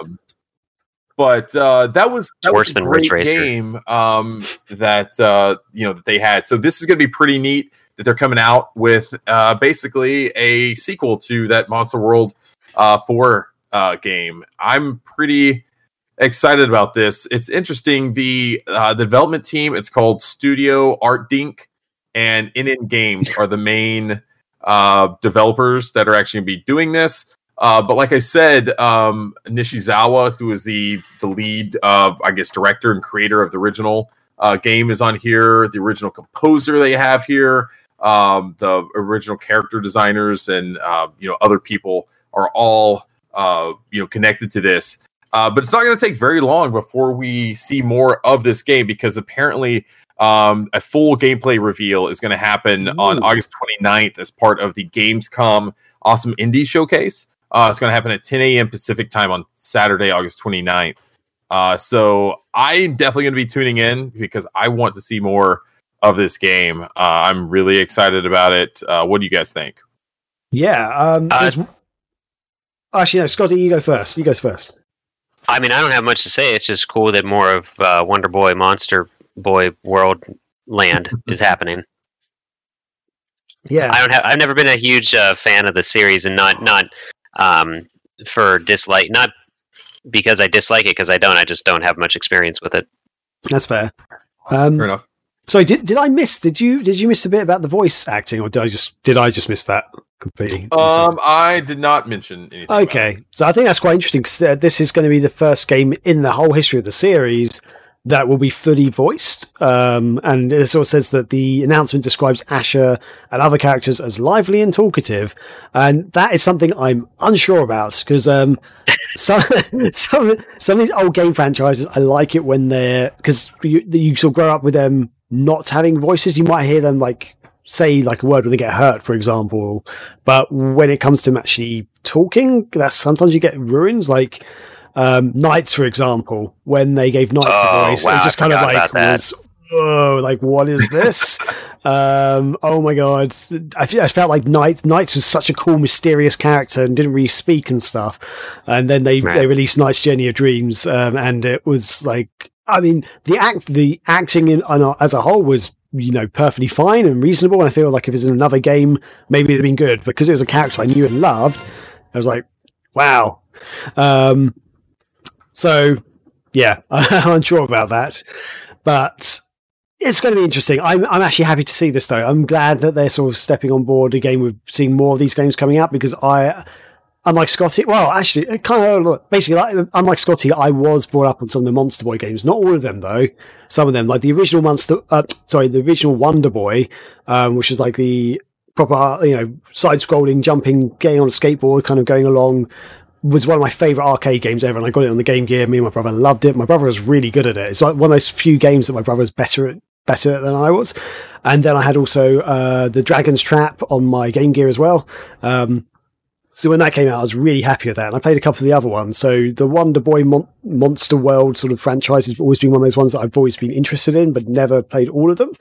So I'm excited for this. Uh, I think it's really good. So yeah, I'm, I'm all for this. I'm very excited.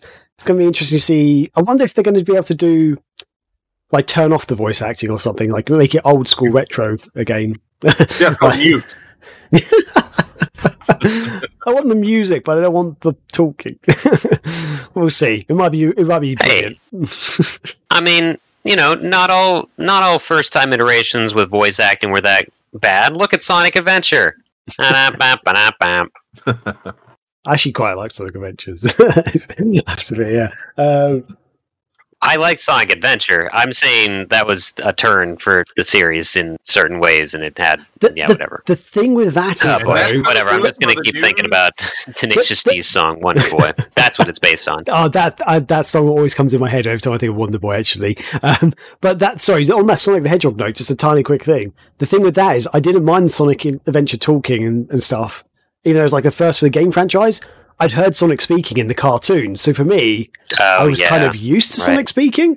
Um, same with like Mario and stuff. I'd like like Mario the cartoon was out in like the was the eighties or nineties. I can't even remember when that was out. So yeah, I'd watched that as a kid as well. So when you hear Mario and Mario Six go, "It's a me, a Mario," I was like, "Oh, yeah, it's Mario! Yeah, awesome!" Um, and they didn't really speak in the game much, like at all, really. But he said a, a couple of a few things. Um, Mhm. but yeah, uh, so this is this is just going to be interesting, I guess. Uh, we'll see what happens with this. But Chris, are you excited as well? Are you? Do you care? yeah, it's my piece of news. I care. That's why I brought it up. Um, I'm I'm excited for it.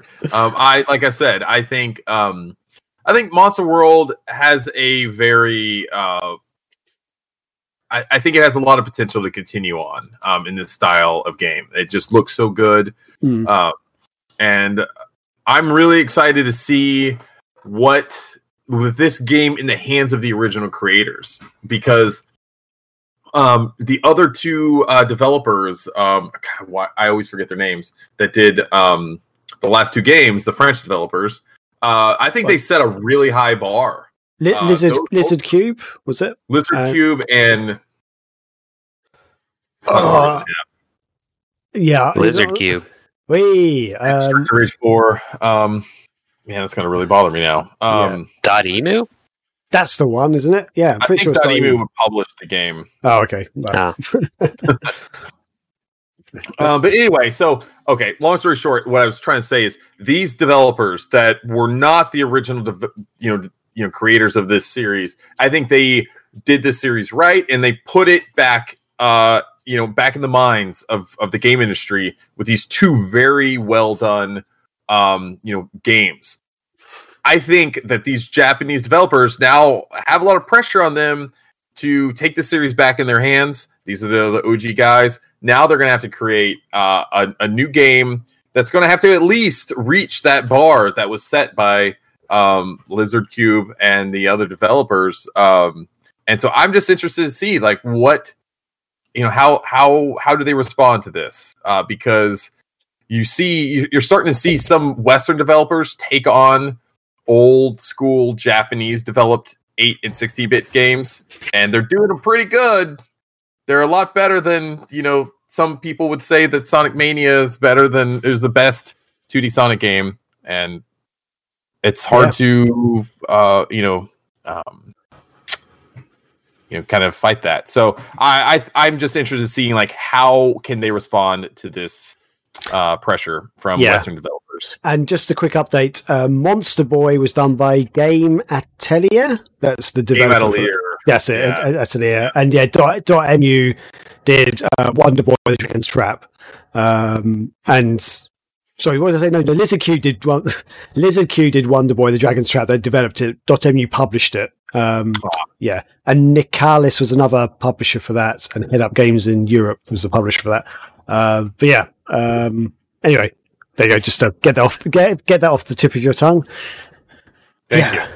Yes. Um, that's going to do it for this bit of news for this week.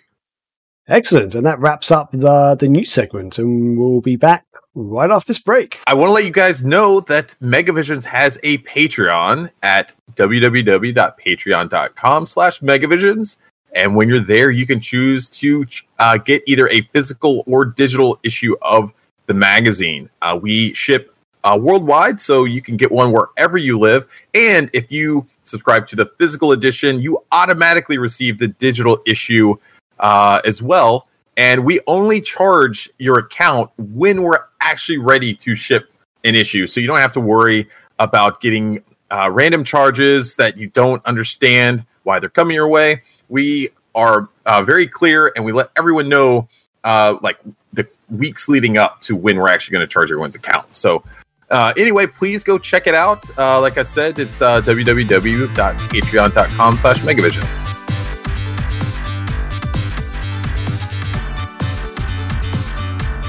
Welcome back. And we're now moving on to our picks of the week, where we talk about uh, movies, TV shows, or games that we've been playing or watching recently. And we think that you, the lovely audience, our listeners, our fellow gamers and movie watchers out there, might be interested in watching as well or playing. So without further ado, Chris, my friend, what's been tickling your fancy this week? Well, I have been watching a ton, a ton, a ton of, of TV and movies here lately. Um, you know, for the the BSG podcast, but also my wife and I have just been watching a ton of shows because towards the evening we just have a lot of free time lately. Uh, but we got into a new show called Lovecraft Country. Have you guys heard of this? Yes. Oh my god, it is insanely cool. So it's based on it's based on a, on a book that's based on the Lovecraft works. Um, but the story basically follows this uh, guy named Atticus Freeman who uh, comes home from the war, uh, like in in nineteen you know fifties. It's like Jim Crow America, so it's very uh, like volatile uh, for you know for Atticus and his family. He has an uncle named George who does an annual uh, like journal, I guess, where uh, he distributes to other African Americans to let them know uh, where the the safe places are to travel, like with the United States. So he has like a very uh, kind of dangerous job um, in it, in of itself. But um, basically, Atticus he comes home and he finds out that his uh, father has gone missing, um, and all this just really and he, decides to, to to leave and go on this trip to find his father. But at the same time, his uncle George decides to come with them because it's time for him to do a new like his annual trip to to try to find new places that are safe or maybe not safe uh, for his book. Uh, and then in addition to um, you know to Uncle George, uh, this other girl uh, who's like a local um, that lives in there and they've grown up together. She goes with them, um, but they just uh, they're searching for his father. All this just weird stuff starts happening, and it's very Lovecraftian. Like you know, like if you've seen a lot of the the different types of like monsters and stuff in Lovecraft lore, a lot of these things are there. It's it's just super creepy. It's really well done. Uh, I love it. It's just got this really kind of cool mix between Lovecraft and horror and like 1950s like civil rights era America, and it's a really weird combination. Um, but it's done so well. Uh, like the the just the casting and the acting is is very top notch. Uh, I would very if if you like anything, if this sounds like it might be uh, up your alley, I definitely suggest you check it out. It's only two episodes have been released so far. I think they release every Sunday uh, night, so it's probably in that like kind of Game of Thrones time slot there for HBO. Uh, if I didn't say that, it is on HBO. Um, but man, um, if you can find a way to check it out, I definitely suggest it. Uh, Lovecraft Country is bad. A What What are you watching it on at the moment? If anyone does want to watch it, uh, I mean, what, what do you mean? like, is it? Just, are you just watching it on TV, or are you watching it on a streaming service, or? Yeah, it's um, it's like the HBO via um Amazon Prime or whatever. I we just use our Amazon Fire Stick. like, oh, okay, that way. right, okay, fair enough. Cool. Nice. Update: I just got a Fire Stick. Woohoo! Now you can watch. I haven't set it up Lovecraft yet. It's been literally sitting in the box for a week and a half, but uh, it's here. What are you doing to me? Ah, so not like. I, dude, I painted a goddamn fence over the weekend. I've done nothing and you should have celebrated with a lovely fire stick opening ceremony. I didn't want to move. um, yeah, Awesome. That sounds I'm add, good. I'll add it to the list. Yeah. I'm. I don't know if I'm going to be able to watch that over here because hard to get. Oh, it might be. We have something called Now TV, which is run by a company called Sky, which often gets HBO stuff. So like Game of Thrones came out on there, so I was able to watch the last season of Game of Thrones basically the same time as it came out in America. So maybe this could be on there. I'll check it out and see if I can find it on Now TV.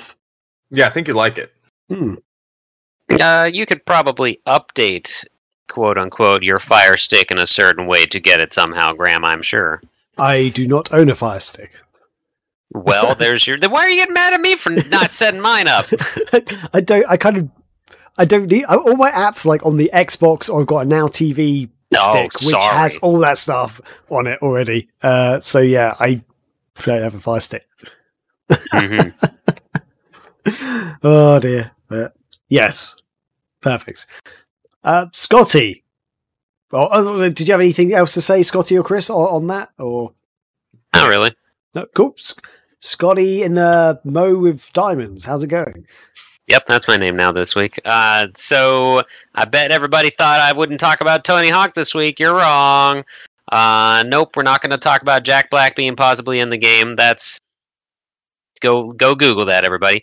Um, the documentary "Pretending I'm a Superman: The Tony Hawk Video Game Story" released. Uh, you can find it on YouTube, Google Play, and Prime Video, Amazon Prime Video. Um, but it is uh, this was not timed to release with the announcement of Tony Hawk One and Two or anything like that. This was already in the works. So, um, but it's a documentary on the skater community and how they came together to put this game out and just Wow. destroy numbers and make a huge franchise. Um, it's very cool. A lot of the info uh, I kind of knew through different interviews and different just sources and kind of always being a fan of the series and stuff. But it was cool to have everything together in one um, one movie, uh, and it and it was it was just really cool to hear how in a community where it's very easy to easy to be like that damn the man you know like don't sell out and all that stuff. They still it, it helped skating and it was just insane how it affected it's it's a feel good documentary. Um they i won't say how far it goes into the into the franchise but um they did touch on tony hawk ride and tony hawk shred though. Wow. Anybody remember those where you had the actual skateboard I remember peripheral? that. I never Vaguely- played them. I, uh, I think in my head I was picturing someone on a skateboard peripheral, but yeah, I couldn't remember God. Yeah, I tried it. I didn't. Well, actually, no, I didn't ever try the game. Um, people tried to trade them in forever at GameStop, and we never took the the skateboards in. Never. Wow. So we had like two and three dollar games that people could buy and not have the skateboards for. Um, I did al- almost break my neck on on one of those stupid things. Uh, big surprise! It was for an unboxing video. Um, but it was for an unboxing video for Sonic Colors. Uh, anyway. it's Okay. it's this is a cool little documentary. Um, I and and uh, I have been watching. This isn't going in my picks, but I just wanted to let people know I have started watching High Score, the video game docu series Oh, on okay. Netflix. Not sure how I feel about that yet, but maybe next week it'll be a pick. I don't know. I've had Um, a lot of people message me on, you know, just that are on Facebook. They're like, "Oh, you'll like this." The, the problem with I, I watched the trailer and the interviews are fine. The the the you know production and stuff of it looks great, but it just looks like the same interviews that we've been doing for like the past five or six years. You know, like you've got Tom Kalinske. You know, you got you know like uh, you got the guys from Nintendo or EA. It's just the same people are talking about the same stuff again. I just I don't know what the I don't know like what what this documentary has going for it that hasn't already been done, you know, a dozen times by now. Hmm. It's more easily available to the public since it's on Netflix. That's really it. Because I mean, the the we Megavisions reviewed the not for resale documentary recently, and the the creator of that even said in like the behind the scenes stuff, like they started out thinking, let's do a, a documentary on video games, but but then they were like, how the how in the world do we possibly cover that in one movie's worth of a documentary? So it makes sense that this is a docu series. Hmm. Um, but I don't want to. I've watched one and a half episodes, so I don't want to say that I can recommend it or not yet. Uh, but I have learned some cool stuff in it. But tailoring back to, I just mainly wanted to mention that because I'm sure someone will ask us about it if we don't mention it this week since it just came out. Um, but also, but pretending I'm a Superman is cool and fun, and um, I I recommend it to anyone that enjoys that stuff, or maybe doesn't even care about those games, but to just kind of learn like how crazy it was a big impact on the video game industry.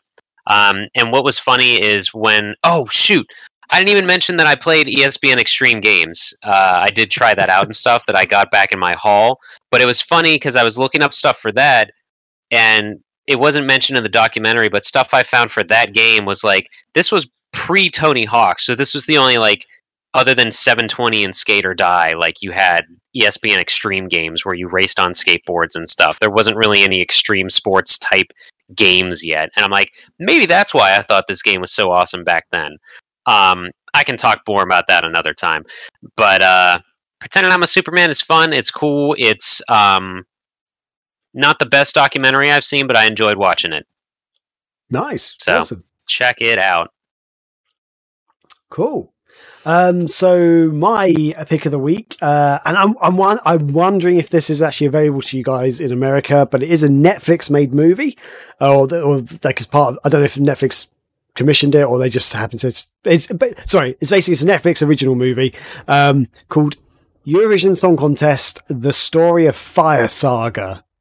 A, have you guys heard of it? And B, is like, Yeah, is it available? Okay, good. This is the thing with Will Ferrell, right? Yes, that's right. Will Why the hell wouldn't a Will Ferrell movie be available in America?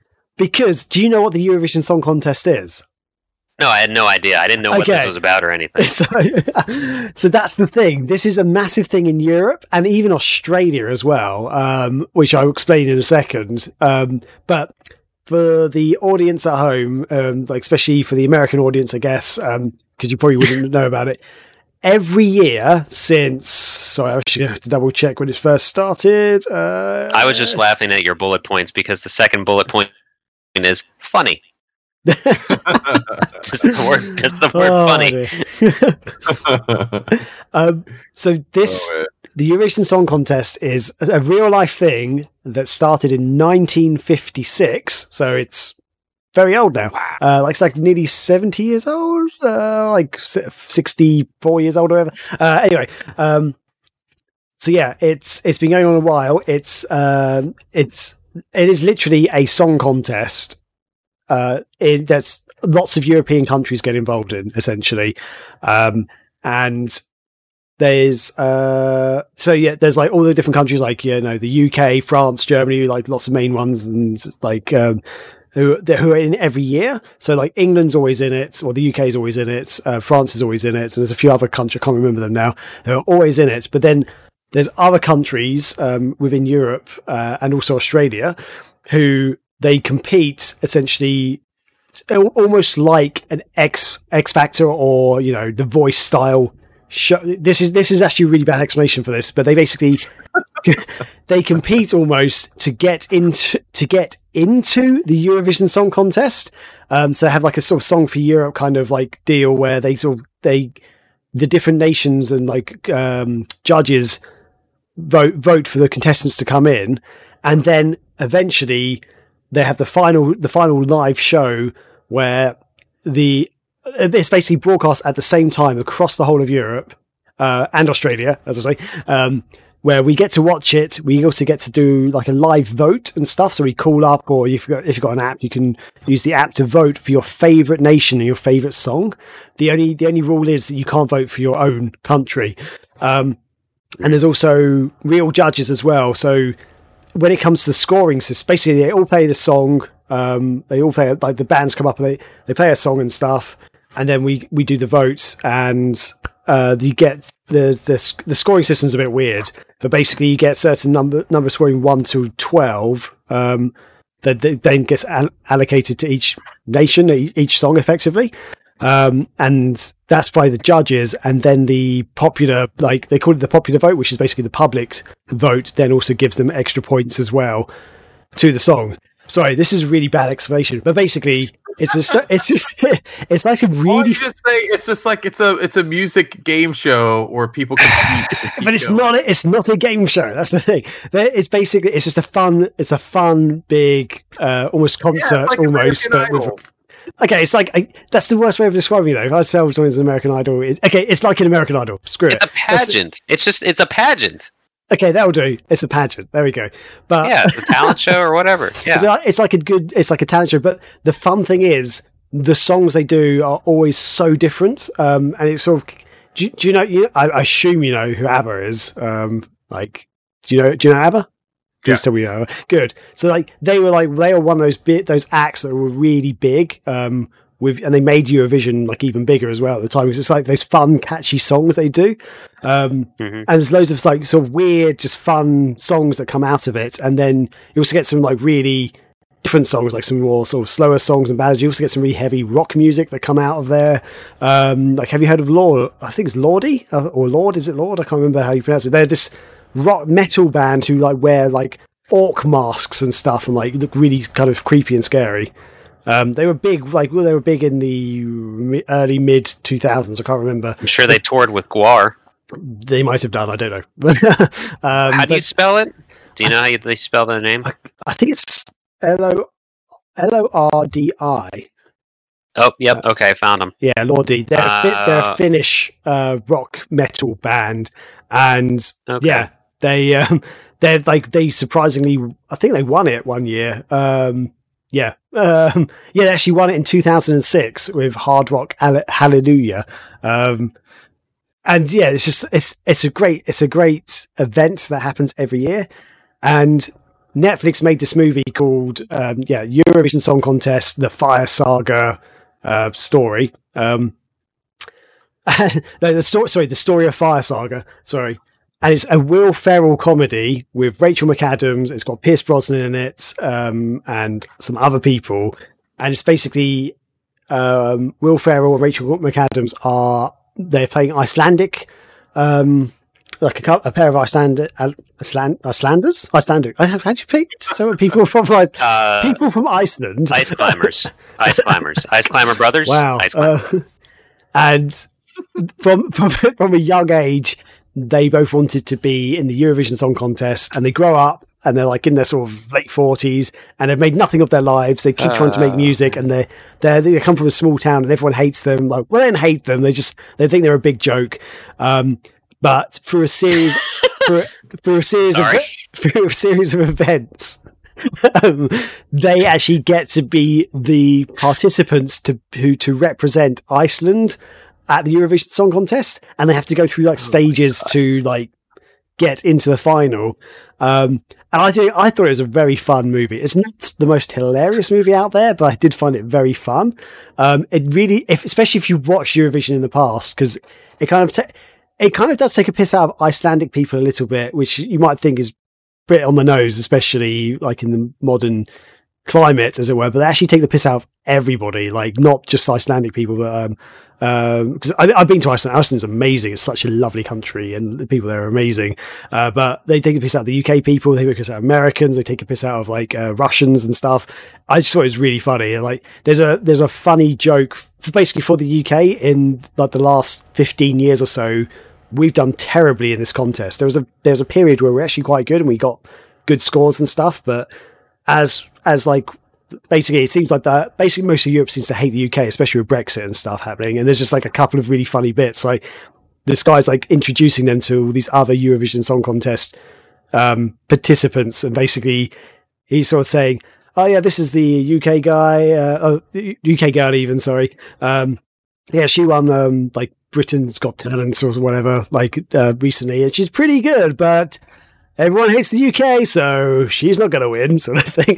like, um, I don't know. There's just lots of funny things like that in it. I thought it was really, really fun, really entertaining, and yeah, I, I feel like for Americans, if you don't know what the Eurovision Song Contest, this is almost the perfect example of how to get into it. um, and the reason why I kept mentioning Australia before was weirdly, and I, I, I still don't know how this happened. Weirdly, uh, Eurovision Con- Song Contest has been really big in Australia. Like they they watch it every year. Like millions of people in Australia watch every year, um, and it's weird because it's on such an awkward time for them. Like it's on sort of our evening, which is uh, like basically the middle of the night or very early morning for them. So it's not an appropriate good time. But they've been so they've watched it so much over there, and like it got broadcast to so many people over there. They for the last three or four years, Australia has had an entry in the Eurovision Song Contest. So they've actually had representatives from their country to sing in the contest and they've done pretty well every year actually. Um, but it's just like a really weird thing that like it's only open to European countries really. Um, but now Australia's in it, which is fantastic. And the winner uh, each year, the winner, the winner that wins that, in that year, the show is then held at that country in that nation's um, country. So if the UK won it, we'd we'd hold it, for example, and then if France wins it, it'll be held in France. Uh, it's just it's a really good thing. It's been going on, as I say, for like over sixty years. It's really good. and the movie as well, I found very entertaining. I'm, I'm I'm so sorry. I'm really bad at explaining things. you you wonder why we don't understand your feature ideas sometimes. I'm just Oh, busting yeah. your balls. But no, you okay? So after that uh, fucking encyclopedia entry of what this thing is, um, you could have said it is the Olympics combined with any talent show or American. Got talent, whatever garbage. With the voting and or not the voting, but with like how the countries are quote unquote competing against each other. Yes. it, it sounds there you go. like that in that respect, makes so. sense. you just you just God summed it up damn. nicely. We could Oh. boil this whole section into like a 10 second clip. If I we feel like I need to make better I- notes. honestly, How I, I think I I zoned out like halfway through your explanation, and then I came back, and I don't even know why Chris was laughing, but I started laughing. This is why we don't do the show at night. I guess.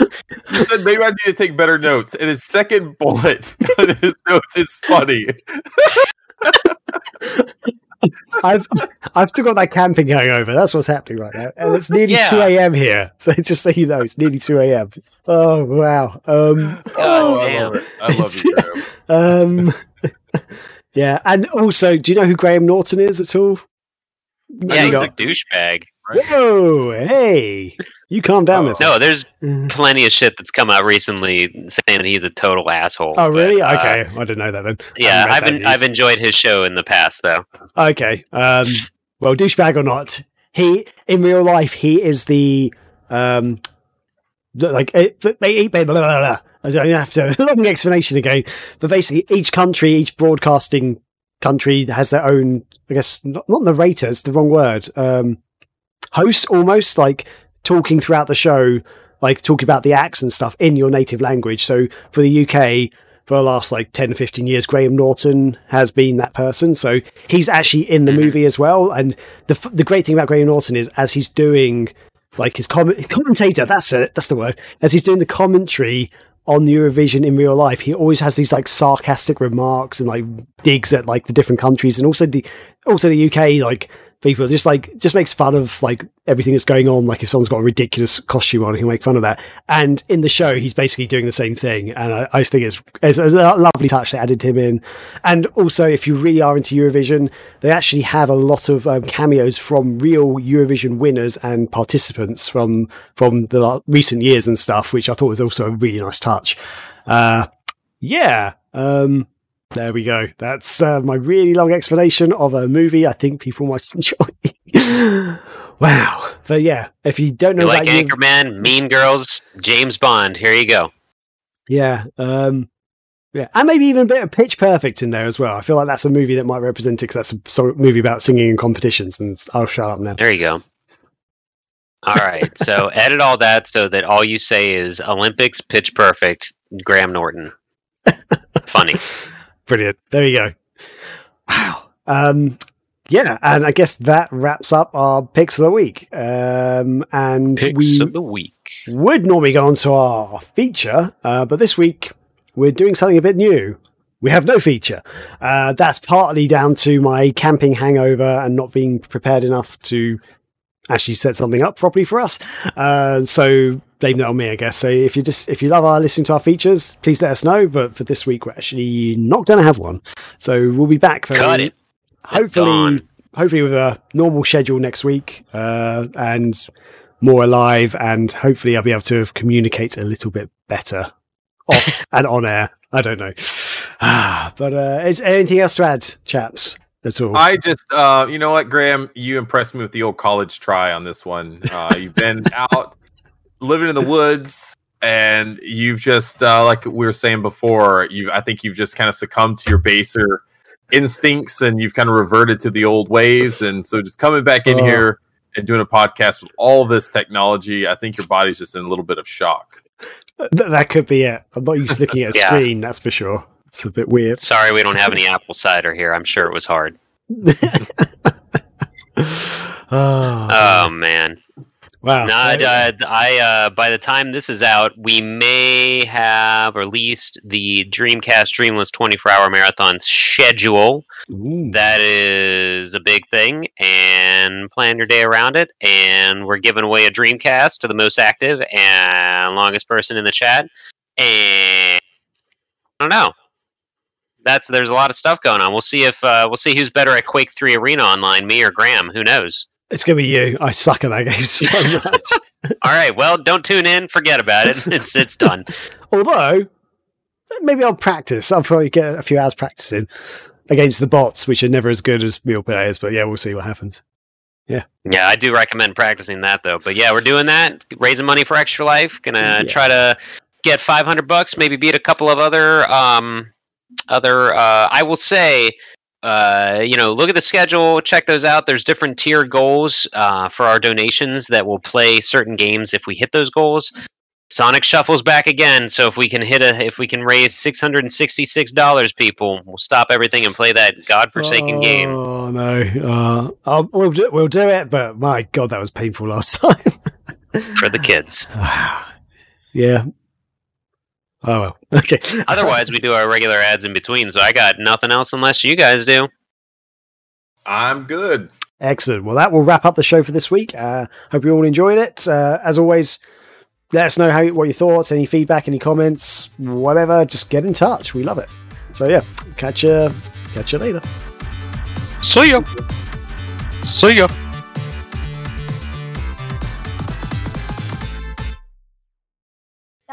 Because doing that for three years straight. Um, oh hell yeah! Oh hell yeah! You guys No. see that? You guys No. see that? Your G Fuel. Your is it gonna focus? Oh good. Yep. Turn off. That's what I wanted. Your G Fuel shipped? Your G Fuel has shipped. You son of a bitch. What's the kill? What Soon you're gonna be sucking down Sonic's peach rings. Oh, that Ooh. stuff. Okay. Uh, Yeah, that stuff. All the kids are think I'm- talking about it. We're gonna keep Sonic's uh, peach rings where they should be. And I'm not putting them in my mouth. Missing out. Fortnite, Fall Guys, Sonic's peach rings. That's what everybody's talking about.